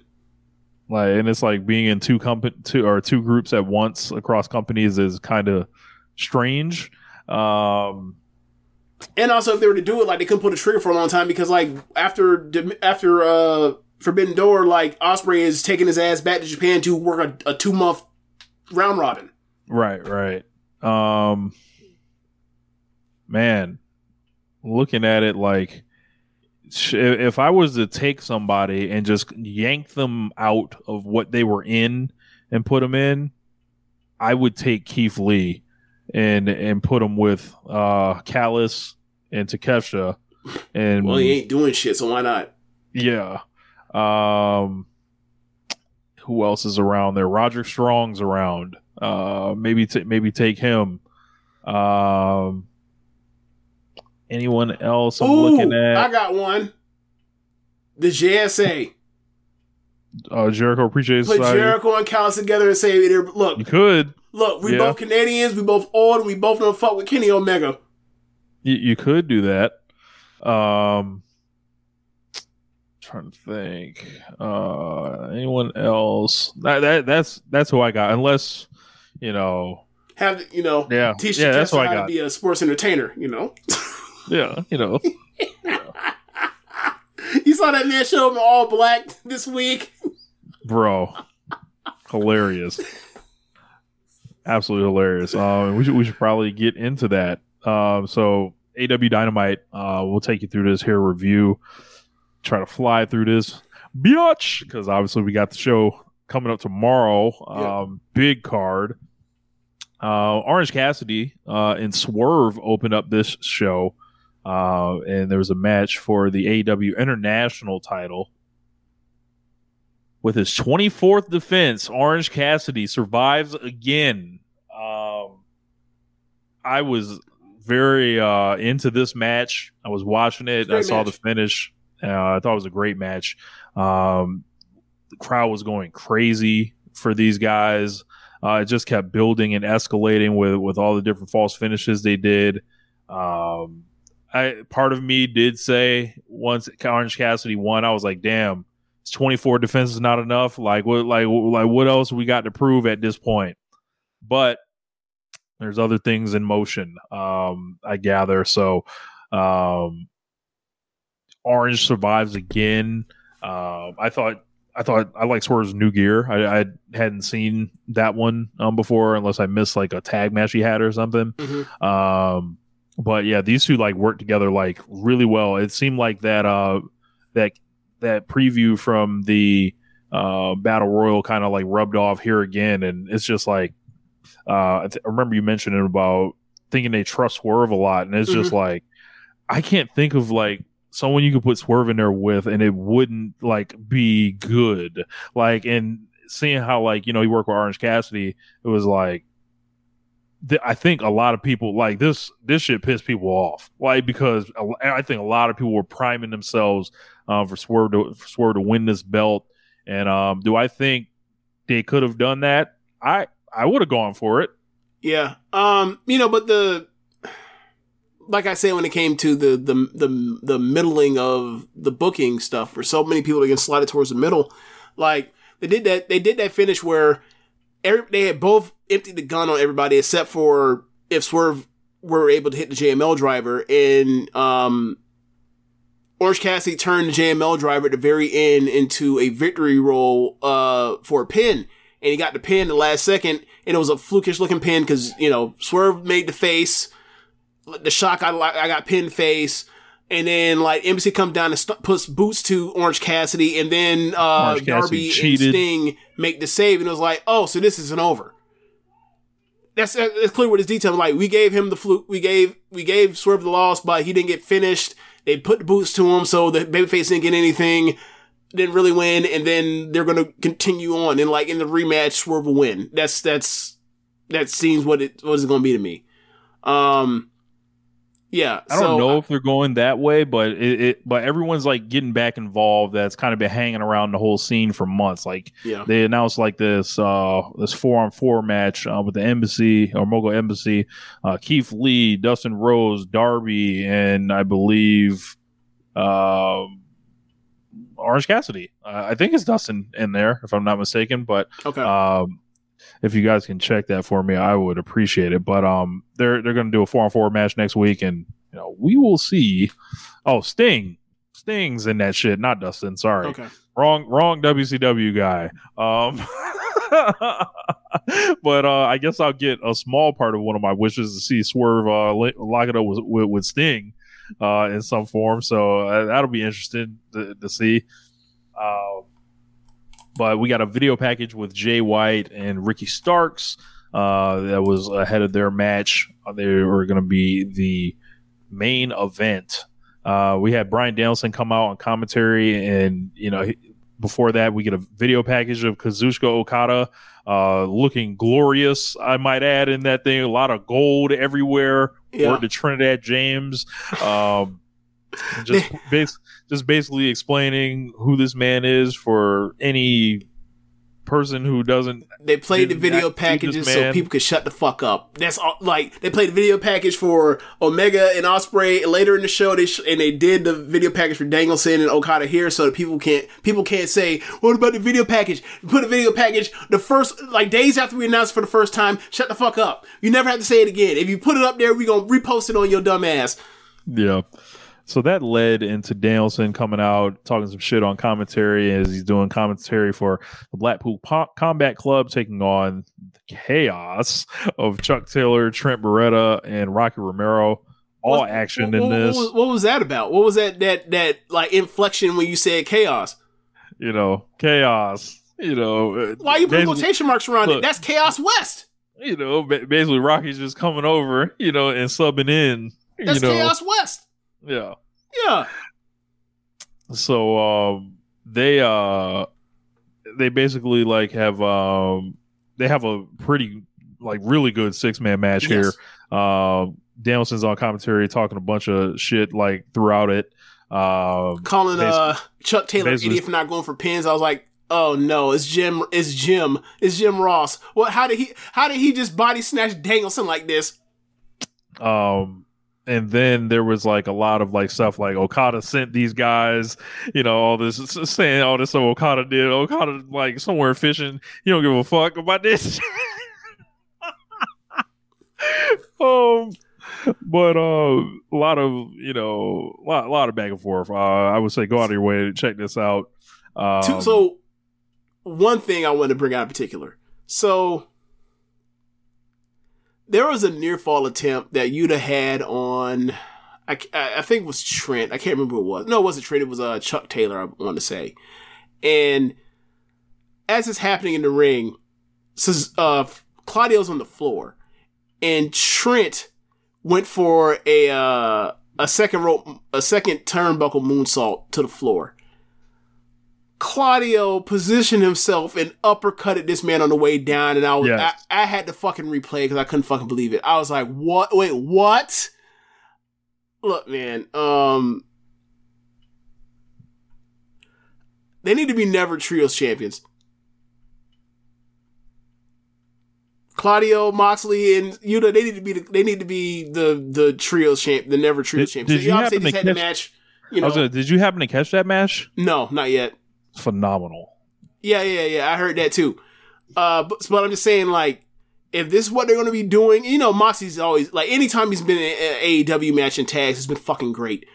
But it's like now it's trios, and Claudio just still, you know, Claudio's so good as a fucking goon heel. Um, yeah, man, I, yeah, like.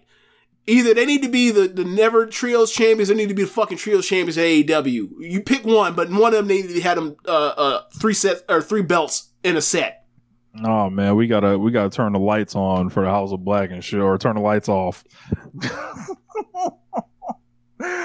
I need I need to see Claudio Big Swing Brody. So that was like a preview. So next week is going to be the BCC versus the Young Bucks. So the Young Bucks caught. Another great match. Yeah, I, I, I like how um you know this is going to be the week of six man tags in this company. Apparently, I feel like a a, a competition. I didn't even uh, think about that. a competitive message is being sent from somewhere. You know, technically, you know, technically speaking, Saturday is the last day of the week, so it's actually not the same week. You know, it's just they just you know, it, it's not it's not the same. It's not the same.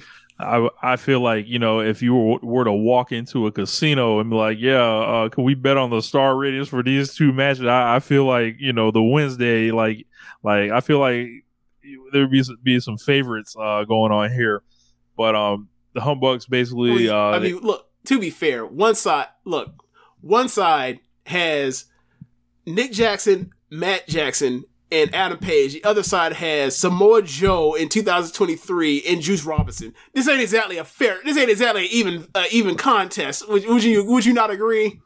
They chose. Um, I like how you But- didn't answer the question. you know, they chose. But um Hangman takes a takes a swipe. He's like, you know, a great match. Uh, you know, heard it, didn't see it, or anything like that. Um, it's kind of like an old like wrestler like adage or whatever. Uh, but they basically, you know, they issued a challenge, and Danielson accepts immediately. Says, "We're not cowards."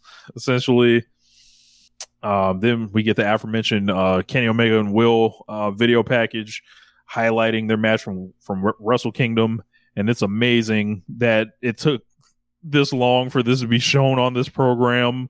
Um, for months and months and months, it was never talked about, mentioned, nothing. All right.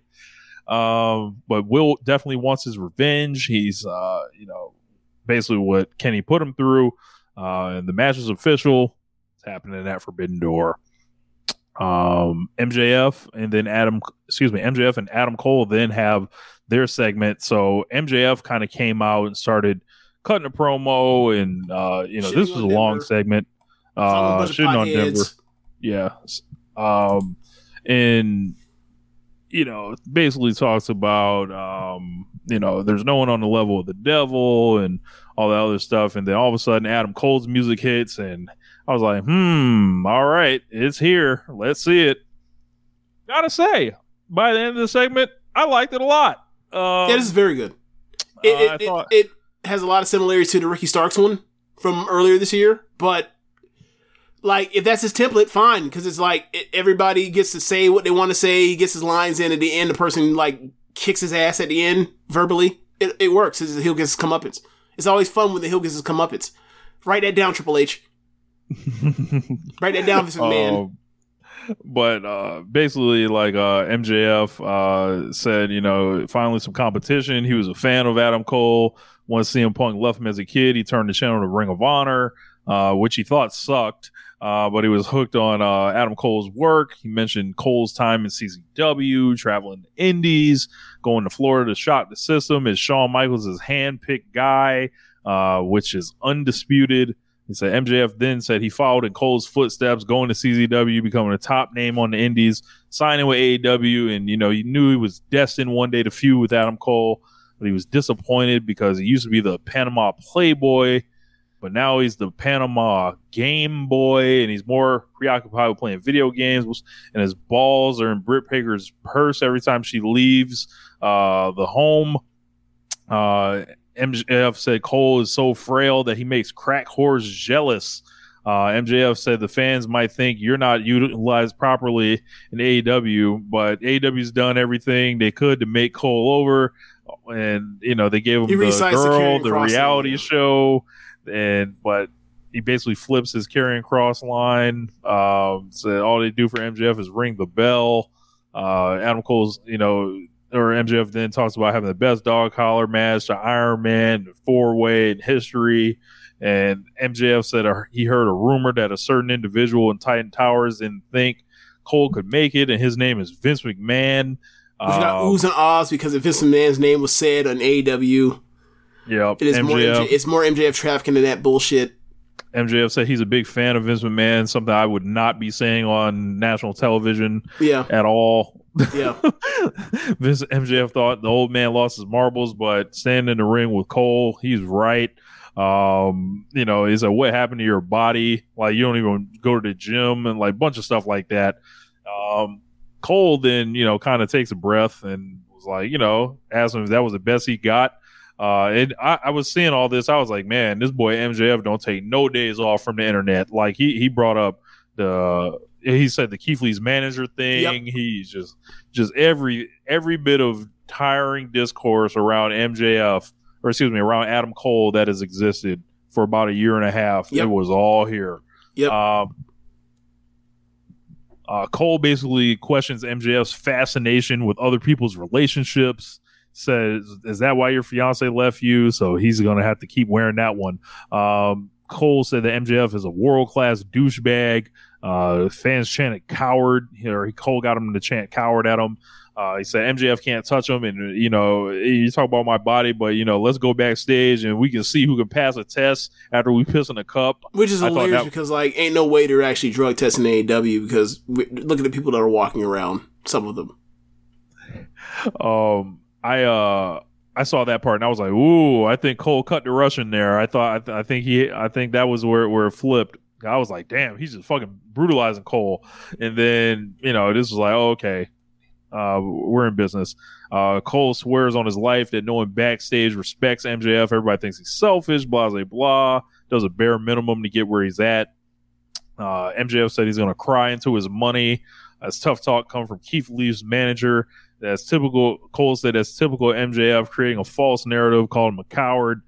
Cole said he's better than MJF, and the fans know it. MJF said he'd fight Cole anywhere. Cole smirked, say "attaboy," and then he hit the uh, Adam Cole Bebe pose, and basically we get you know a uh, a match announcement uh, later in the night that they're running um, uh, eliminator match next week, which Yeah. was Cole and MJF Cole badly needed this.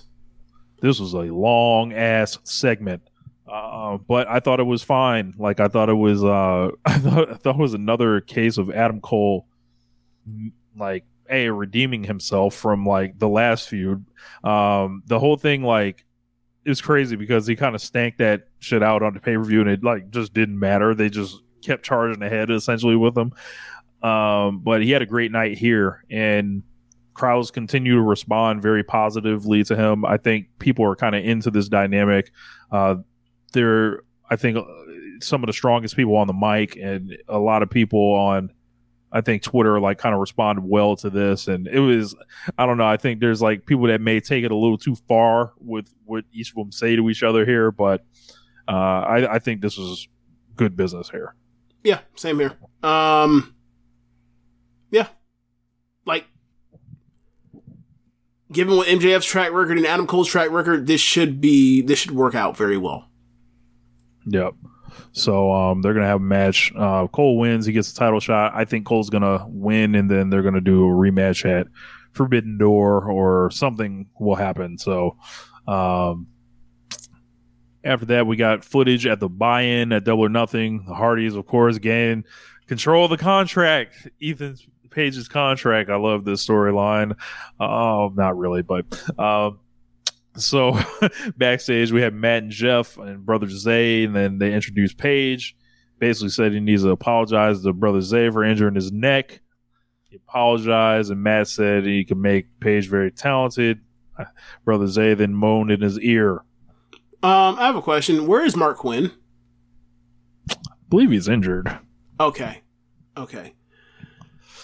After that, we got a Texas Tornado match, and, and the Pretty Boys had decided to whoop some ass here. Uh, Jack Perry and Hook took on Preston Vance and Dralistico in a Texas Tornado match. This was wild. Tables, uh, Preston Vance with the gusher out here, and um, loved it. Very good match. Um,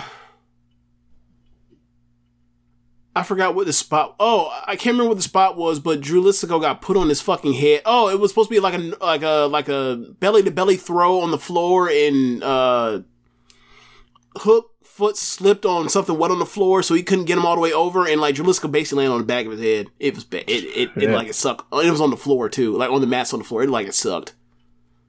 Um. Uh, I didn't hear anything about him him being hurt or anything like that as far as update or whatever, but it looked bad. It looked it looked rough. Uh, Jungle Hook ended up getting the win Yep. uh, here after a double tap out. Uh, there was a snare trap and a Redrum. Uh, there was a like a T-bone suplex off the apron uh, through the tables. Yep. Like they went crazy. So um, Jungle Hook rolls on and look out. So um, Tony Khan has the AEW Collision announcement. Basically said announced the main event of Switchblade Jay White, Juice Robinson, and Samoa Joe will be taking on FTR and CM Punk. Uh, who uh, from there? You I- I don't know. T-shirt? Sure, we can talk about the shirt. So CM Punk and FTR released a CMFTR t-shirt that is basically a rip-off of the black and pink Bret Hart triangle, and then their likenesses are animated and put in front of it instead of where the skull would be, the skull, the, the winged skull would be. um, saw a lot of people that hate the the the Bret Hart tribute stuff from those three, and they hated this shirt as well. And um, as a person that does not necessarily hate that stuff, I it, it made me roll my eyes. Like I generally like the the the the the Bret Hart stuff that they do, but this one made me roll my eyes. Like it's one thing to do, it's another thing to now like you're you're monetize you're trying to monetize it. Okay. All right. It was always leading here when they started wearing those Sons of the Hitman shirts and shit like that. Like this is always where it is. I just want to know when does FTR go back to wanting to be the Brainbusters? Like, it- does that come when they turn heel? Like, what's the? Is this just the babyface gimmick, or like, like what's the deal with that? I don't know. Um, when I saw it, I thought I thought it was like high quality artwork though. Uh, I like I like Yeah. the design. It's not no, it's not like, it's that. bad. It's just obviously it's just it, you know what it is, and it's like right. it's it's not that creative. It's a fine shirt if you're into all of this stuff. I can see. I, can, I have no problem with someone like this into it. Like if Floyd picked it up, I'm not gonna hurt. I'm not gonna clown on Floyd for buying that shirt because Floyd's into all this stuff. So Yeah. yeah. cool, whatever.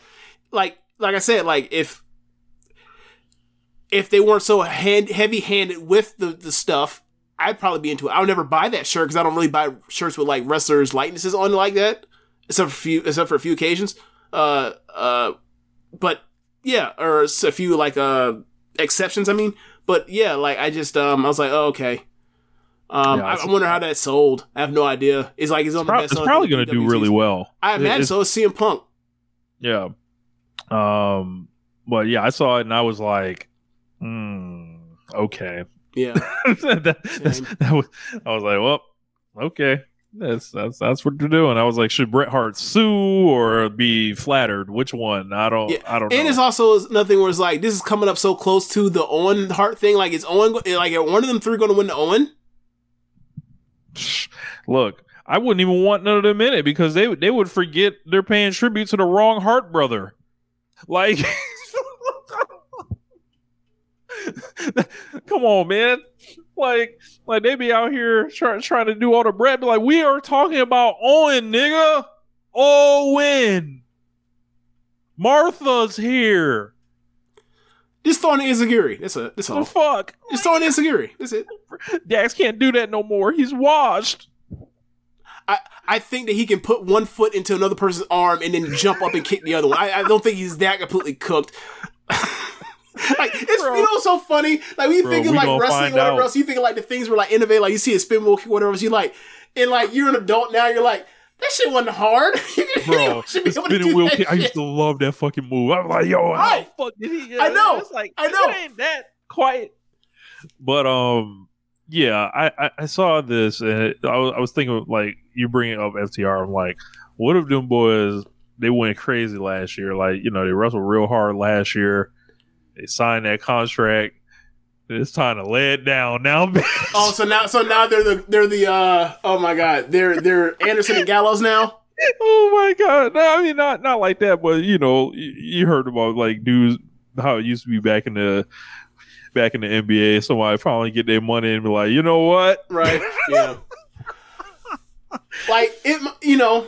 There's look, I haven't seen enough of them this year to be like for sure that's a thing with them. I just think that like they've had opponents where like they can't exactly rear back and try to have like a four and a half star match with Jay Lethal and Jeff Jarrett. I, don't- but um, look when Aussie Open when when you know when Mark Davis gets upright and everything, whatever else, when they get their match with the with the marquee tag teams, we'll see because like if they ain't getting it done, they need to take the belts off of them. No, until they can heal up or whatever else or whatever else. Because like there's a clear difference from what I've seen of them in their matches, uh, most of their matches this year compared to prior years and they, or since they've been in AEW. Like regardless of whatever we had with their issues with whatever else, like there's a certain standard they they were bringing to the ring, especially even Dax with singles matches, and like it, it's not necessarily they've had some quality matches this year, but like it, it they seem to it seems to be a, a, a down year almost for them. So now that we're um, now that we're like almost halfway They- through the year now.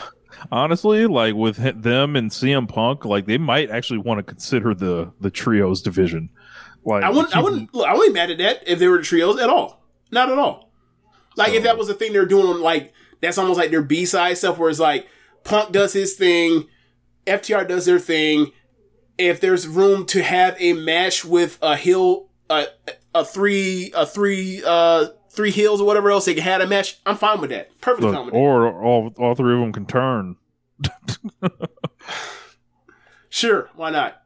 I mean, that has to be on the table for them to turn heel, depending on how this goes with CM Punk. Definitely. Yeah. Um. So after that, we got Konosuke Takeshita taking on a gentleman named Damon Ace. Um. Konosuke Takeshita, of course, coming out uh, to the Pootie Tang. Um. No music, booze, and then during the match, they're playing all the highlights of like Don Callis and Takeshita like turn on Kennedy. On the like, jumbotron, yes. so again, um, Takeshita whoops his ass, beats him with a running knee. Don takes the microphone, and I think he's like, it's gonna be so easy to like. They they try to do a repeat of the previous week or whatever, and it wasn't quite working at first, but then he got him going, like like he always does. So. Uh, grabbed the mic, was like, "Fuck that! I want to talk Japanese. Talk Japanese." Um, and Callis said You everything. know, tell us uh, what he said. Nah, I, I I'm not uh gonna, gonna gonna let y'all know what he said. Uh, you know, I will leave that to the man that attended uh the country of Japan this year. So go ahead, James. No, I was joking as far as saying like they didn't. Whatever you watching, you ain't got to know. So how? You know, some of the places they they'll translate uh, some of these promos, like they'll do the Eel and Oscar stuff or whatever else. I figured like that was up by now. Oh didn't yeah, I see if it hadn't I up. hadn't seen it. Yeah. Okay. Um, but I imagine it was you know, fuck you. you know, uh, I'm gonna fuck you up. You know, shit like that. Like, um, uh, I heard like uh, I think Oscar be cussing in them shits. Yeah. Uh, yeah. Not like anything super vulgar, but it's like you call people they be calling each other dumbasses and jackasses and stuff like that. Yeah. So Don said everything Kenny had in his life was because of him. Yes. Uh, I was uh, fucking howling at this. oh, he said Omega defeated Will Ospreay because of Callis, and Omega's become cancer in his body, so he cut it out. And his family's gonna cut the elite from AEW for good. There's a bunch of shit he said here, but um, you know, a lot of trades ended up with a lot of big boos um in this whole segment. Another great segment by Callis. Yep. So they um Alex Marvez was back there with Christian Cage, some commotion going on. Uh, and then all of a sudden he said he's an uncrowned TNT champion, something that Arn Anderson calls him. So, you know, we got to, you know, make this motherfucker Arn feel it. And they opened the door and Luchasaurus had whooped Brock Anderson's ass, left him in his own blood, and said it was an early Father's nah, Day present. Nah, he said they whooped Brock Anderson. Uh, Look, they opened up that door and I was like, "Holy shit! Is is 1988 Arn Anderson?" I was like, "How, how the fuck did that work?" They gotta ask this is time travel? Like, Yeah. is, is, is, is this hit him in the AI? ass and whooped his ass. Just whooping him now, Is this AI? bro. Is this a hologram? Bro, how old did they say Lars is? Or not Lars? How old did they say Brock Anderson is? Brock Anderson. He's 20 what? Mid 20s, right? Brock Anderson is 26. He's 26 going on 46. That Correct. Look, you there is look. I'm sorry, I don't know what it is, but like Arn's genes produces old. Arn look, when I was a kid, Arn was old. He's older now, but he don't like he don't look appreciably different than he did in the 90s. And his son is 26 and he what does he look like? An old man. It's amazing. And he's looked this way for years. Right. It wasn't like there was no young looking. I've never seen no young Brock Anderson. Like, Never. Amazing. Yeah. Shout out to them. Yeah. Um, And Brock, look, Brock on the tuck, like, you know, last time I saw him, he was in there with FTR. He can wrestle his ass off, like, technically, on, on, on the mat and everything. And he can move, he has pace and all that kind of stuff. It's just, you know, he's he's like one of those factory guys, and they don't really have much of a way to showcase him in that way. But like if he were to go somewhere, I think he could actually like not necessarily become a star or anything like that, but like could have some quality matches. Yeah. Um. Well, one would think there's another show, so maybe something will open up for him where he has a chance to get on television, but who knows? Yeah. Um. Kris Statlander took on Anna JAS and retained the TBS title. Thought this was decent. Um, they're clearly building up uh, Statlander versus Taya. Uh, Taya's getting uh, more furious the more she sees Statlander, uh, you know, getting these these Ws. Um, I thought there was uh, this was a pretty cool finish. She gave her the Tombstone Power Driver for the win. So um, I'm all for Kris Statlander using the Tombstone uh, as her finisher. Um, what was she using that was like a regular finish before the 450? She had She something was- else. Was she it was was, it a kinda- oh, was yeah. it a wheelbarrow driver? Kind of, yeah. It was like a, the wheelbarrow, yeah, wheelbarrow kind of deal. Okay, well, I mean, Tombstone, it's same difference, same shit, except one hooks the legs underneath and other one doesn't. So, Bastard technically the same move. driver. So, um, yeah, Bastard uh, driver? Yeah, I I didn't have a- have I any issue with this, but you know, uh, after that we got Jay White versus Ricky Starks. Um, gotta say, uh, th- this ends obviously with a run in at the end with uh, the Gunn Brothers, uh, possibly revealing themselves as uh, members of Bullet Club Gold, which uh, you know them. I'll get to that in a second. Uh, Jay White and Ricky Starks in this match. A lot of people wanted to see this. A lot of people were crying. This wasn't getting all the promo time and stuff like that. Well, now you see why. Um, so, um, this match was just mid for me. Like I didn't think it was it was terrible. I didn't think it was great. A lot of walking, brawling, and Yep. then Well structured seemed- match that wasn't that dynamic except for the very end. seems like they were just uh, wrestling like they knew an angle was happening at the end. A lot of big Um, move, kick out, big move, kick out. Not a lot of you know putting together a, a number of things to put someone you know on the mat to finish them. It was a lot of just that. It, it wasn't like it was bad. It was just like I think it's fair to say that we now know that like until further notice, Ricky Stark has a low ceiling in in singles matches, big singles matches. and, and I feel like you know the the Ricky Starks online fan army that um, swears to God this is like a main eventer being held down and everything like this. Like, He- I'm sorry, like I, I would just like to watch one of these matches and be be wowed by him, like he can't in a wrestle match. like MJF. He can't wrestle like Adam Cole. He can't wrestle like Swerve. He can't like. There are too many guys that are just flat out better than him in the ring. Not to say that, not to say that that he's not good or whatever else, but like he wrestles a certain style that can only that only produces this amount of. What do you say? Uh, sensation amongst the crowd, unless you want to throw in some color here or there, some smoke and mirrors. But like, if it's Try not smoke some and ex- mirrors match, then it's only gonna be at this particular level, and that, and that's and it's fine, or whatever Try else. But some like, exciting offense.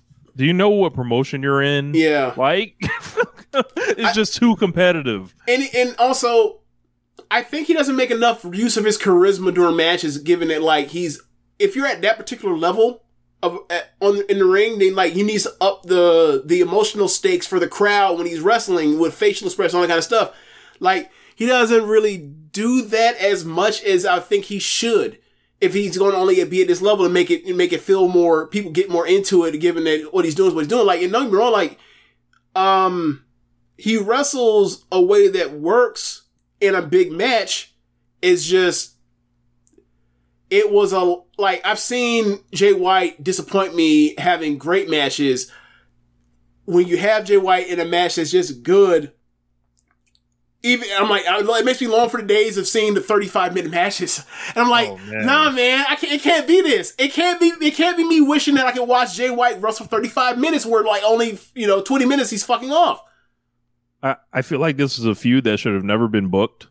Um, they clearly did not want to beat either man. I didn't want to say it. Um, Yeah, uh, yeah, Cr- Crystal got it. I didn't want to Yeah, say it, yeah. but that's what I was thinking. Same, same. Yeah. That's why I said, "Do you know what company you're in?"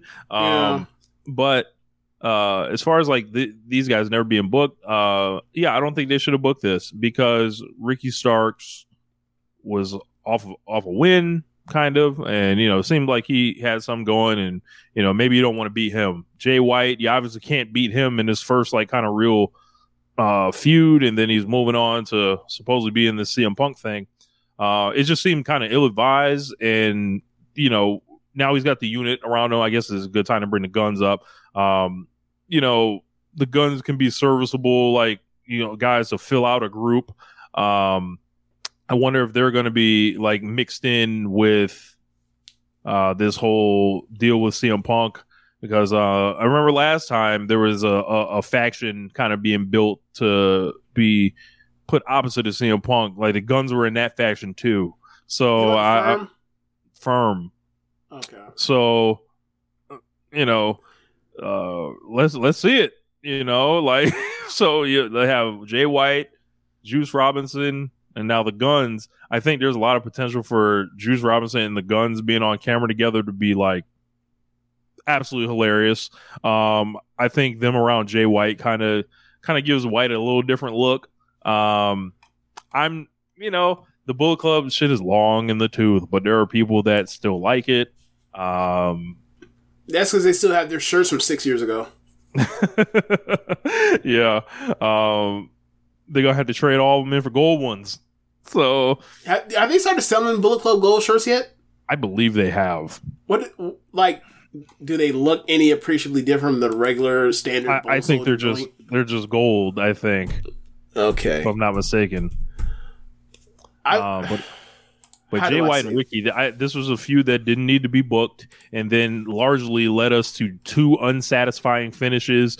One including a disqualification, and the other with like a blatant ref bump at the end that was so telegraphed. It was like, why is the ref this close? Oh, there's some bullshit uh, happening here. Uh, the Young Bucks had gold ones back in the day, Sam. I remember that. Um, but yeah, this whole thing I think was a was a massive disappointment, and it was just like an illustration of a lot of things going on right now um, in the promotion where not clean victories, uh, being afraid to beat people, and trying to spin people off in in other directions. Kind of. Uh, I don't know what Ricky Starks has a real claim for anymore in this. Um, I don't know if he's going to be linked to Collision with to go chase these guys down or anything. Uh, but a lot of this just seems ultimately unsatisfactory. Um, and that's before you mention things like Aubrey Edwards being booked for a match, uh, a trios match with the the Jeff Jarrett side with Karen, and then she's with Mark Briscoe. What are we doing? sports entertainment. What is this? Who asked for Aubrey Edwards to be? There are they barely can get wrestlers themselves on the television, on the shows. There are wrestlers sitting backstage that can't get booked, but we have to watch Aubrey Edwards wrestle. I understand uh, places like WWE, places like uh, WCW have let referees wrestle and stuff like that. Why should AEW be any different? That's it exactly. I thought this was different. like Yeah. people have tried to cite these bad examples like, yo, Earl Hebner wrestled, Nick Patrick wrestled. We didn't need that. We don't need this. Nothing against Aubrey. I like Aubrey. I'm not one of the weirdos that talks about her and all this other shit. Now Right. I imagine those people are gonna have a field day now, Yeah. right? But now we got to see Aubrey wrestling. And it's an AEW match, not an ROH match, right? Yeah, they're gonna. I think they're gonna do it on Rampage. Um, but still, no, you don't need this. No one asked for this. And I know Jeff Jarrett is big into the Gaga, and you know, there's this is this is a Memphis ass match, Memphis angle, all this shit, right? I've largely enjoyed um pretty much everything Jeff Jarrett's been involved in so far. I think he's he's been great, but this is like the uh this could be the tipping point where it's like, all right, let's wrap let's wrap uh, this up and and just turn down the volume on on Team Double J for a little bit. Um, but you know, I'm looking at it. and it is it is just like do when when I think of all elite wrestling,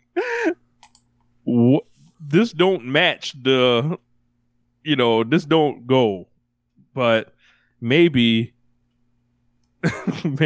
there's a lot of people in his ear that you know have, have other have other ideas getting through. Um, personally, I would like this promotion to, to reflect the Blackpool Combat Club and the Elite and the Lucha Brothers and several other great wrestlers, right? Mhm. You know, and, and you know, guy Swerve and Orange Cassidy, the Pillars, um, and just kind of you know, and having people, you know, win and lose to each other in good ways to to where you know if you lose, it's okay, you can come back.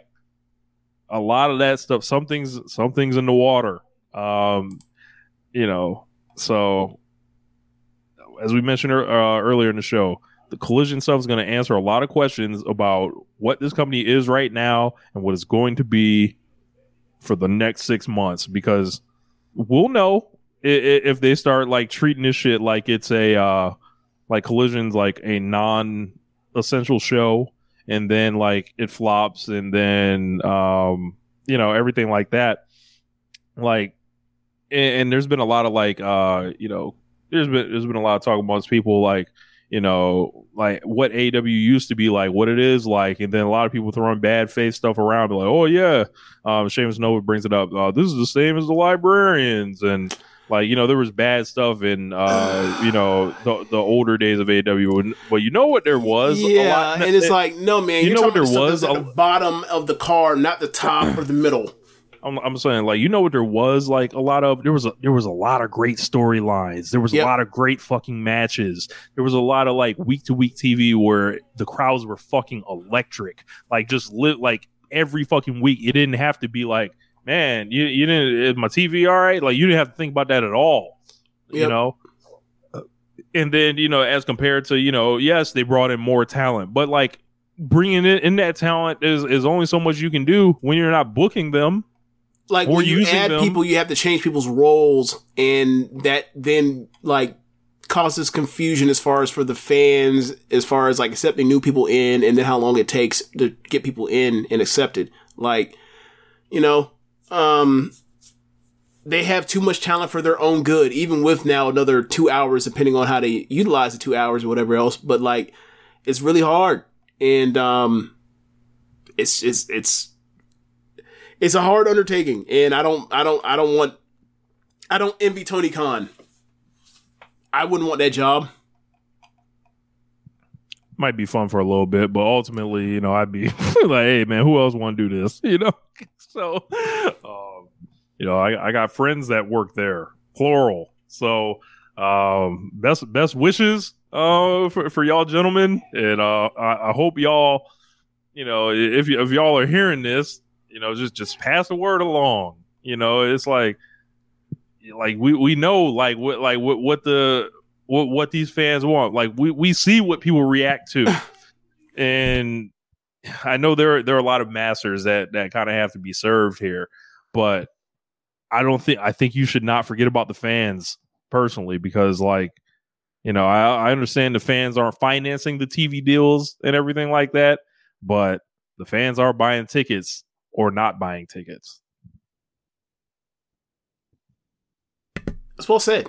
Very well said. So uh, I'm just looking through because I've, I've been for the last few minutes. I'm looking at uh, like the recent arrivals at uh, PWTs. I think I'm gonna pick up that uh, that Emerald Flowsion Misawa shirt.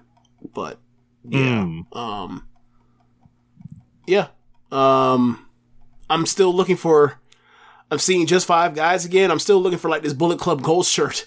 Uh, maybe check Jay White. I already looked at the Jay Whites. It's not there. Oh, okay, maybe they don't have them yet. Maybe they don't. But yeah. Uh, all right, let me stop looking at this and fo- focus on the podcast. But uh, yeah, so I want to spend the next hundred dollars on. Um, but yeah, man. Um, I noticed. I, I agree with a lot of things you're saying, man. Like, I, obviously, I said it earlier in the show at the beginning, but um, like I think it. I, I mean, we're past that point, but like I think it's like clearly like we're beyond the honeymoon period with them now, and it's like all right, you gave us this great stuff with, you know, with Cody and Jericho and MJF and, uh, you know, Hangman leaving the elite and now returning to the elite and, um, Moxley turning heel now. You still have the found, you still have the foundational piece except for Cody still. Like, Punk comes back and he was great when he was on TV. He could be great again. Depends on who wants to play ball whoever else. But if this shit doesn't work out and those guys don't want to work with each other, it's gonna be a fucking problem. And um, like, cause it's literally gonna be like CM Punk, FTR as you know people with with some juice and are top guys in the promotion, and nobody wants to work with them and it's gonna be it's gonna like it, it doesn't take too long for you to start to feel like oh this is Cody verse type shit where this is non-essential. This this is these are these guys or this act working with mid carders and non other top stars isn't actually that important. And um it could be rough. So whatever happens you need to figure this shit out. Um because it's not gonna make for better TV if nobody's working with each other. And no one has a no one has uh, anyone to blame for this except for CM Punk. But um, I don't care. I want to see the I want to see the toys wrestle. Sorry, I don't care about your feelings. Unless you're afraid someone's going to drop each other on their necks and, and paralyze each other, I don't care if you don't like each other. Go out there and fake fight each other, please, for my entertainment.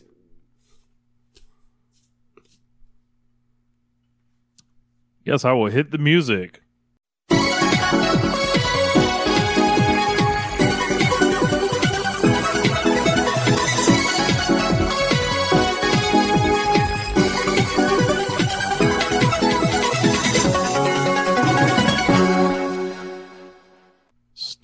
Stardom.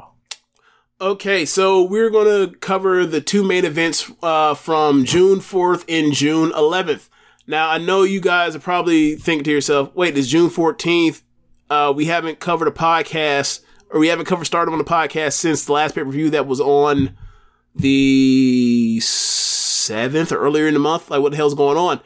Uh, well, Stardom, and I've said this a couple weeks ago, like Stardom has been backlogged as far as putting up shows that have been recorded but not posted onto Stardom World for about they're about a month behind, roughly on, a month James, behind. How, how am I going to maintain my status as one of the top seventy-five voices, Stardom Western voices, if they don't upload the shows? I don't know. You just keep doing what you're doing.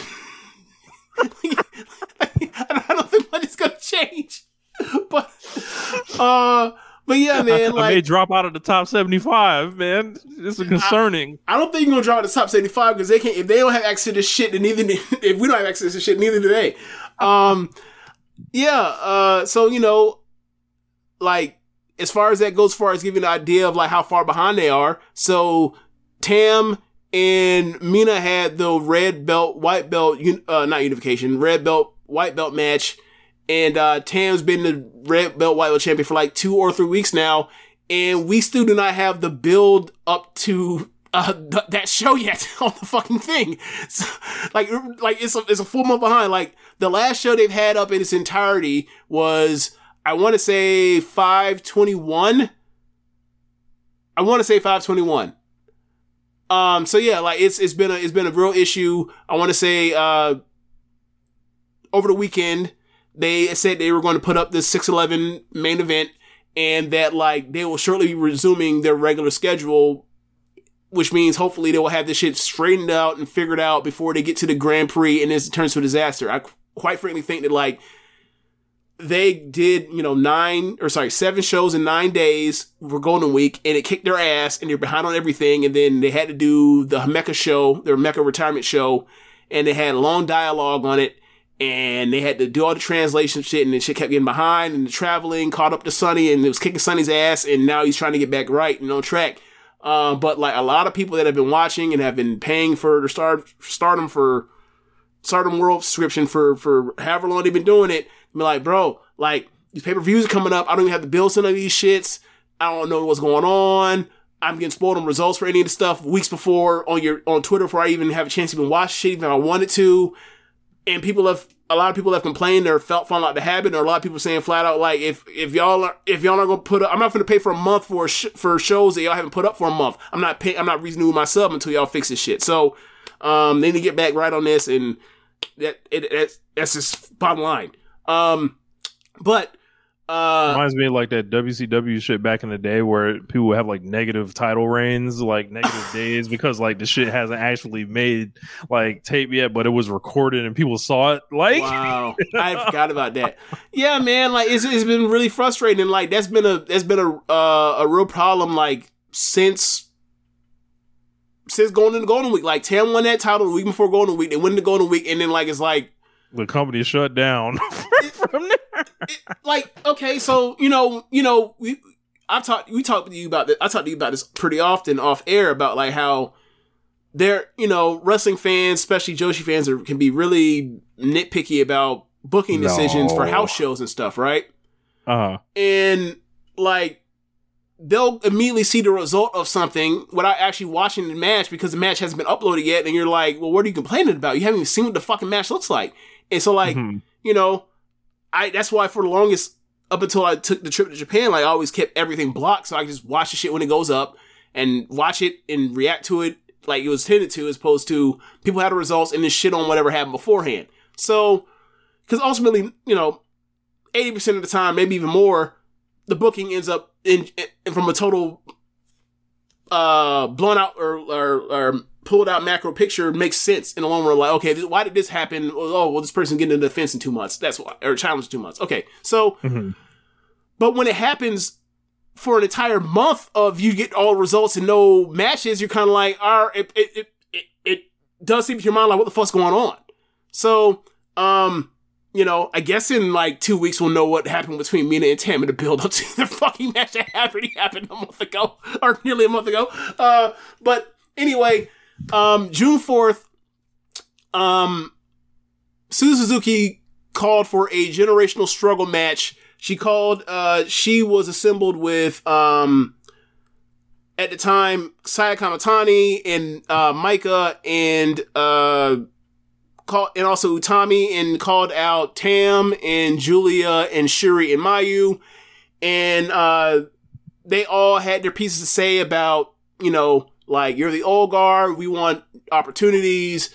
Them, uh, the main event mafia saying, you know, we've paid these dues. We, we've bled sweat and tears and, and all that kind of stuff to be here. You guys haven't gone through the struggles that we did, except for Utami.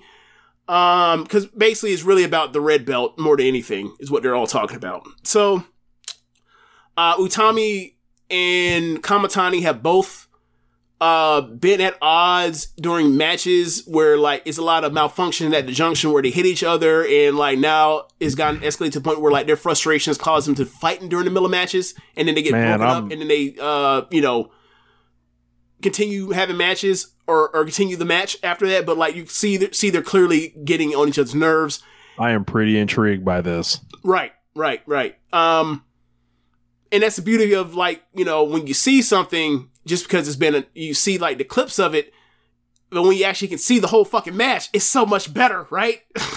but but uh anyway, um, so they all everybody comes out. Um, I believe the match starts with was it Julian and Tommy? Can't remember, but because I, watched the match like two weekends ago.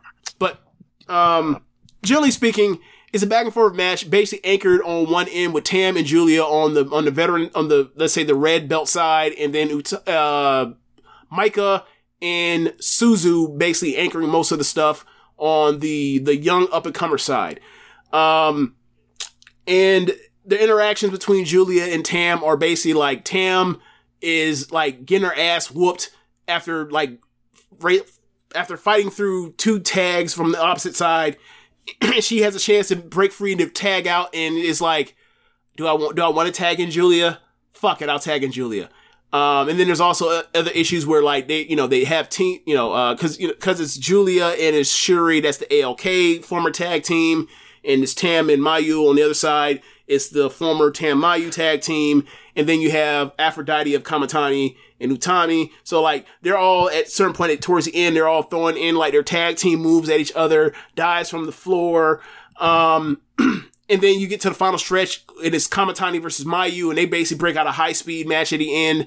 And they're they're racing each other, and people are coming in and making plays on the outside to try to uh, save pins or try to uh, put people down for the count. And ultimately, it goes to a time limit draw because because Mayu uh, goes up for the moonsault and like lands it and then like gets a one count and then as the second hand goes down as another hand goes down for the second uh for the two count um the bell rings 30 minutes it's a blast i think it's the i think it's my favorite uh quattros match in stardom since like the queen's quest donna del mondo stuff from 2020 um i remember rich loved that man. i think you get it four and a half at the time i Yeah.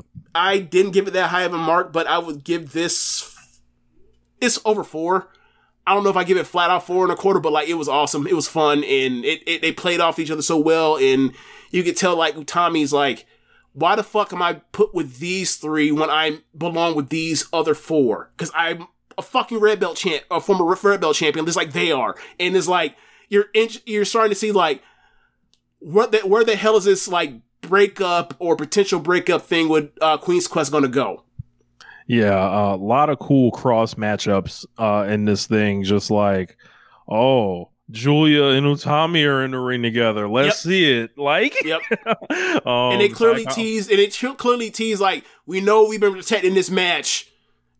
uh, Saya Kamitani and Mayu. Uh, w- you know, Suzu Suzuki and Tam, and Yep. then Suzu and Giulia, of course. Um, I, I, I was loving all the cross matchups. Syuri and I- was also awesome for the time they had. 'cause they, Mike- that Micah like came second, in, was- that's the second matchup, I think. wrecking house. She um the, the I, I like the por- portion where um Tam and Giulia like end up kind of faced off in the ring against each other. Tam steals on her anyway, just like for old time's sake. Like, why Yeah. wouldn't I steal on you? Like Yeah. you you in the wrong place, kind of. I'll just hit you. And Yeah. then the crowd kind of laughs, and then um Giulia tags out of the match by slapping Tam in the face. Yep. Um And then Tam And- was like, "Let's go!" yeah. I was like, well, this know, is like the second time. I think the second time they've ever had to tag with each other in any form. Like the one was the one like right after the the hair match where like they had to draw, draw straws, and then like they had to fight basically for money. But it's just- it was like the same thing where it's like we're tagging reluctantly, but if we get a chance to rock the other one, we will because we fucking hate each other. And I was like, I love. I love nothing more than watching how much these two hate each other. It, it- it Yeah, will it- never, it will funny. never die. Like if they ever, like if they ever like want, like if Tam retires and like they hug at the end, I'll be like, uh, I don't want, I don't like, I didn't want to see that. I didn't want to see that. I want them to slap each other and they both walk away from each other. That's what I wanted to see. stupid. Uh, but yeah, I think by far the the most compelling thing is the Kamitani and Utami thing. Yeah. Uh, I, if you've been waiting for Utami to get into something, it's the it, seems like the ball is finally rolling on it, Yeah. and um, I think this is a good way to take Kamitani out of the white belt scene and make sure she doesn't like kind of feel out of place and it's like this kind of personal group thing and you know the the big criticism on Kamitani is like she doesn't have any storylines she's not any, she's not any good at this this type of stuff Yep. but or I it's think too this, goofy. Yeah. I think this is going to give her a chance to uh kind of stretch those legs and you know they've they've had a match before you know that I liked a lot Yeah. yeah. They, Um, ha- they, well, they've had, have they had two matches? Well, they've had at least had- two. Well, they've had yeah, one since were had two, became, they were both in Queen's Quest. Yeah. that the Budokan Hall match. Yeah. and um yeah I- I, I think this is this is where it's at right now until Yeah. like we figure out you know where what's happening next with like the red and white belts Yeah. Yeah. Um, so, well, let's, so, okay. So, um, at the last pay per view, um, on the undercard, uh, that had the red belt and white belt match, um, you had Oedo Tai and Queen's Quest basically, uh, kind of throw down after, uh, the tag match, after the tag title match. And they suggested, like, let's do a six versus six Queen's Quest Oedo Tai cage match where uh, the stipulations are six versus six. Everybody must escape. The last person to not be able to escape is disbanded from their faction. they don't have to join the other faction, but they're disbanded. They're basically ex- exiled, right? Um, so those are the stakes for the next match.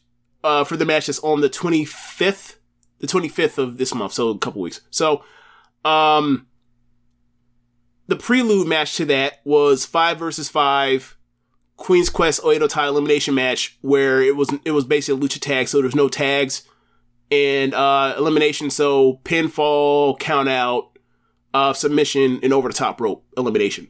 So it's my favorite time, kind of elimination match. Uh, WWE should definitely steal this for Survivor Series. It would be so much more fun because then you can actually like beat people without having to worry about them protecting people with pins and stupid shit and goofy non finishes and countouts.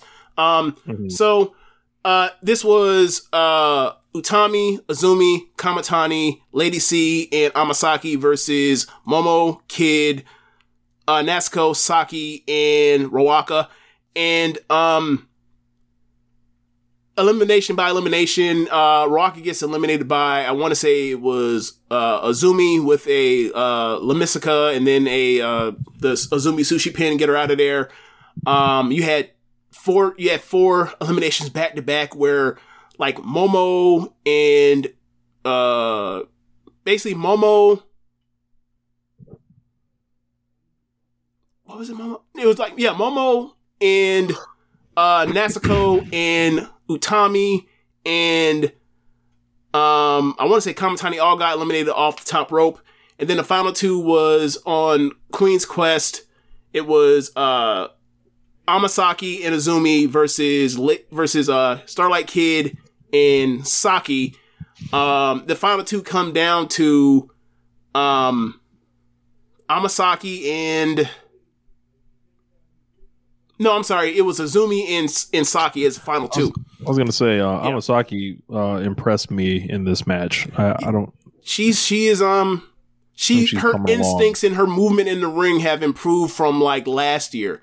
Um quite frankly, I think it's just like she's gotten more reps compared to what she was and like she wasn't wrestling as often as like the normal rookie had in the last few years in stardom. So it was like when she showed up, it was like in her first match against uh Utami, it was like, oh, she's you know, she could be like a Kamitani type. Or like, you know, clearly she they're giving her gear where she's not like somebody that's just a you know, just a, a stand is like somebody they feel like they could push in a year or two.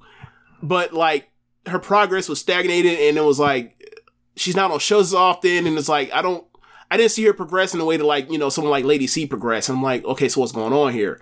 Um, but like this year, um, in the ring, she just she moves more confidently, and I think it just comes down to like she's having more matches compared to you know a regular rookie was in the last few years. So good to see that kind of growth because like you know she's they put her with uh, Zumi in that you know that you know we're 20 year old tag team thing, and it's Mhm. like this is a chance for her to like level up wrestling with somebody that's that good really quickly, like very similar to Kamitani and Utami. But you didn't know if it was going to take or or how fast it was going to go if it ever was going to go at the rate. But now now you're starting to see, and it's like okay. And then you know you also had the the uh the uh, Yokohama Arena match with with you know Fuka or sorry Fua and Hazuki and Utami is like okay, she she can now be in matches you can trust her not to fuck up. So yeah, definitely uh definitely liking her, the, the stock I had in her futures a lot more now uh than before. So um as you know, Saki, she never she pinned Def to win the high speed title off of Azumi, but she never actually pinned Azumi, and people were wondering like, why the hell did she pin her? And then in this match, in the prelude match, Oedo needs a big win. Saki ends up getting her flash crucifix pin on Azumi after a bunch of near falls and having a mini high speed sequence at the end, and gets to, finally pins Azumi, and there you go. Uh, she gets she gets to pin her. Um, so yeah, Look, at, um, look at Saki Kashima thriving in life. Telling you, Momo match- got to take notes. Got to get in line. Now, this match wasn't nearly as good as the uh, the main event match that we just previewed, but like I still think it's a quality match. Probably something like three and a half, three and, and three quarters. Um, I I did like the I did like the element of the eliminations, but you know they got through it so fast that like oh they're see how It many was hard. It was like ding, ding, ding, ding, ding, ding. Like there yeah was like people a lot of out in, a- in a fast. row. People get thrown out real fast, but um liked it. Uh, do you watch the promo stuff at the end? I did not see the promo stuff at the end. Okay. Was, was it translated? Yes, it was. That one was. Okay, Uh, so, I, the first one wasn't. So I assume the Right. second one wasn't. Yeah, yeah. So uh gets on the mic and says, you know, when we when you offered when we suggested having this um the cage match, you know, you said that we're doing a lot of talk, that Otis is doing a lot of talking and not a lot of, you know, back walking or whatever else, but well, now we're the ones that won. So what you gotta say now? And then uh Nasco points out is like, you know, what the hell happened to you? Like these people like Oedo T- or sorry, Queen's Quest, like they don't trust you as a leader right now. And like at, then by the end of it, like Shit fucked up.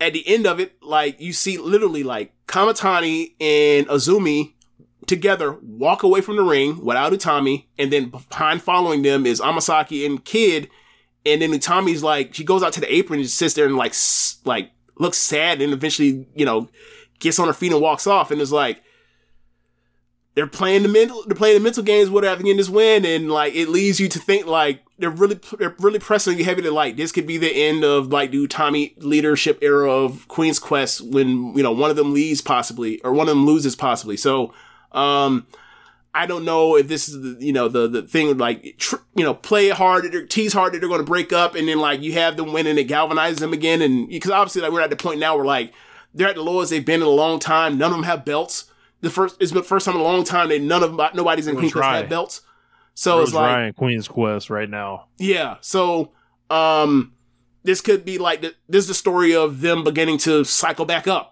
Um, if they win this match, so it, it's interesting whichever way they go. You know what I'm hoping for them to go. Like I need them to go ahead and you know leave Nasico or so, leave, leave one leave somebody you know in that in that damn cage by themselves, and then sad Oedo Tai breakup. Bye bye. Probably go somewhere else and has a better career after they leave Oedo Tai, but um, we'll see because you know Oedo Tai they they put a lot of uh equity into Tai ruins factions over the last few years, right? Like I think you know they took Death out of Stars, they took uh Kid out of Kid out of Stars, uh they took Momo out of Queen's Quest. Like Starlight they've won a lot of these over the last few years, so like it leaves it gives you that sense of dread. It's like they're gonna fuck they're gonna fuck up something good again. That's all they good for is, is fucking up fucking up something good. So, um, so yeah, like I think twelve people in a, in a cage match is a lot, but I'm interested to see how it goes. And you know, like that's probably going on second to last instead of the main event because, um, Rossy tends to book for you know sending people home happy. Like they did that cage match where you know Tam and Aspoy should have been the main event last year, but like because of the story, they had to do the, the fun main the, the fun cage match at the end to get people happy on the way out. Um, I think that's the reason why like the, the hair match ended up the way it is. Where like you know, Giulia and Tam end up you know like or Giulia raises Tam's hand at the end because like they didn't want to end on a sad note where like oh it's over for for Giulia she's bald now. Um, so like I think they're to have you know somebody get sent off from their faction. They're to do that, and then like the main event will end up being um uh the trios cage match between uh Mayu, Hazuki, and Koguma versus the new trios champions Giulia, um, Thekla, and Mai. Uh another example of that is when they did the Momo leaving Queen's Quest match. Like that in the main event, they did the that trios ladder match thing in the main event of that pay-per-view. Cause sent people Yeah. home happy. So like I'm assuming that's going on second to last, so people will be like, "Oh no, Saki Kashima's out of Queen's Quest," or, or sorry, out of Oedo Tai, or or you know, Utami's out of Queen's Quest, whatever. Like, Nah, we're gonna have sing you sad, and then we'll give you another match to make you forget about the sadness. So I think that's what they end up doing. But, Carnies. yeah, yeah, yeah. I mean, it could be worse. You could just have you know that you know the tongue and spike, and then the, and then the and then the spear, and then yeah, and then send your ass home. You know, and a nigga like this with both belts and a nigga in the ring looking sad. what a chicken. Oh yeah, I forgot about the chicken. Yeah. Oh man. And they be like, so so so how we how do we come back from that? Have him fight Dominik Mysterio at Money in the Bank. Isn't that in uh the fuck? isn't that in the UK this year? Yeah, that crowd's gonna be crazy. What's the date on that? I forgot. It's coming up, isn't it? It's like the first week of July, I believe. Okay. That's good. That's good. All right. Yeah.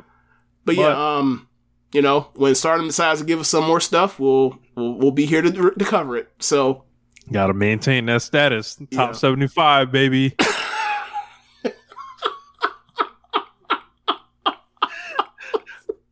all right, yeah, but that's it of the show, y'all. I Uh, appreciate everybody that wanted us to uh, have been on uh, Chris Jericho's podcast, but I think the gentlemen that were on there did a fine job. yeah, I mean, yeah, like they know what the hell they're talking about. Stardom Cast does a good job. Like I, I don't listen to them often, but I've listened to them enough and be like, oh yeah, they know what they're talking about. Um, I disagree with some of the stuff, but you know, I disagree with pretty much anybody's uh stuff when they talk because it's an opinion about pro wrestling. Like I listen to JD stuff, I'm like from from Red Leaf Wrestling, I'm like, yep, okay, okay, okay. Oh, here he goes burying the eye again. Here you go. Here, here you go talking about Chihiro Hashimoto. Here you go talking about how like this, the indie scene outside of Stardom ain't doing shit. Here you go. Here you go again. All right, man, I get it. But yeah, man, like he covers stuff. He watches stuff. He has his opinions. I respect most of his opinions. Some things I just disagree with because like I'm not as into the Joshi scene. I see it as just other wrestling, and like he has his long, you know, established opinion of of uh the stuff he's seen over the years and what he thinks will work or won't work, and that's why he feels how he feels. But like for me, it's like, hey, I don't really think about what draw what's going to draw 900 versus 700. I'm trying to see some fun shit. I, don't, I don't care like that. I'm trying to see. The, I'm trying to see the nine hit that shoot punch. Yeah. That's Them- real. Them, them sound like collision numbers. God damn.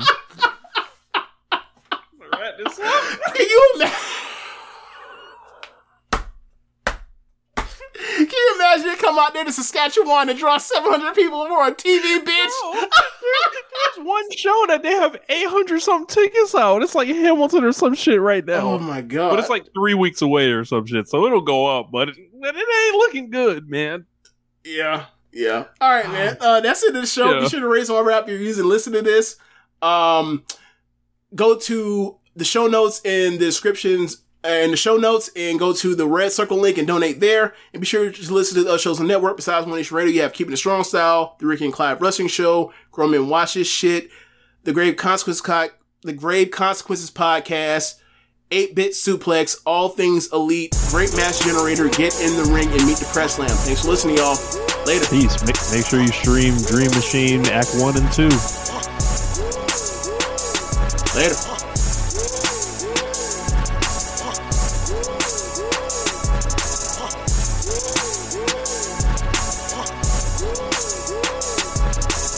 BetMGM has an unreal deal for sports fans in Virginia. Turn $5 into $150 instantly when you place your first wager at BetMGM. Simply download the BetMGM app and sign up using code Champion150. Then, place a $5 wager on any sport. You'll receive $150 in bonus bets, regardless of your wager's outcome. And if you think the fun stops there, the King of Sportsbooks has plenty of surprises in store. Check out daily promotions, same game parlays, live bets, and so much more. Download the app in Virginia today and get $150 in bonus bets instantly from your first wager. Only at BetMGM. BetMGM and GameSense remind you to play responsibly. See BetMGM.com for terms. 21 plus only, Virginia only. New customer offer. Subject to eligibility requirements. Rewards are non withdrawable bonus bets that expire in seven days. Please gamble responsibly. Gambling problem? Call 1 800 Gambler. Promotional offer not available in Washington, D.C.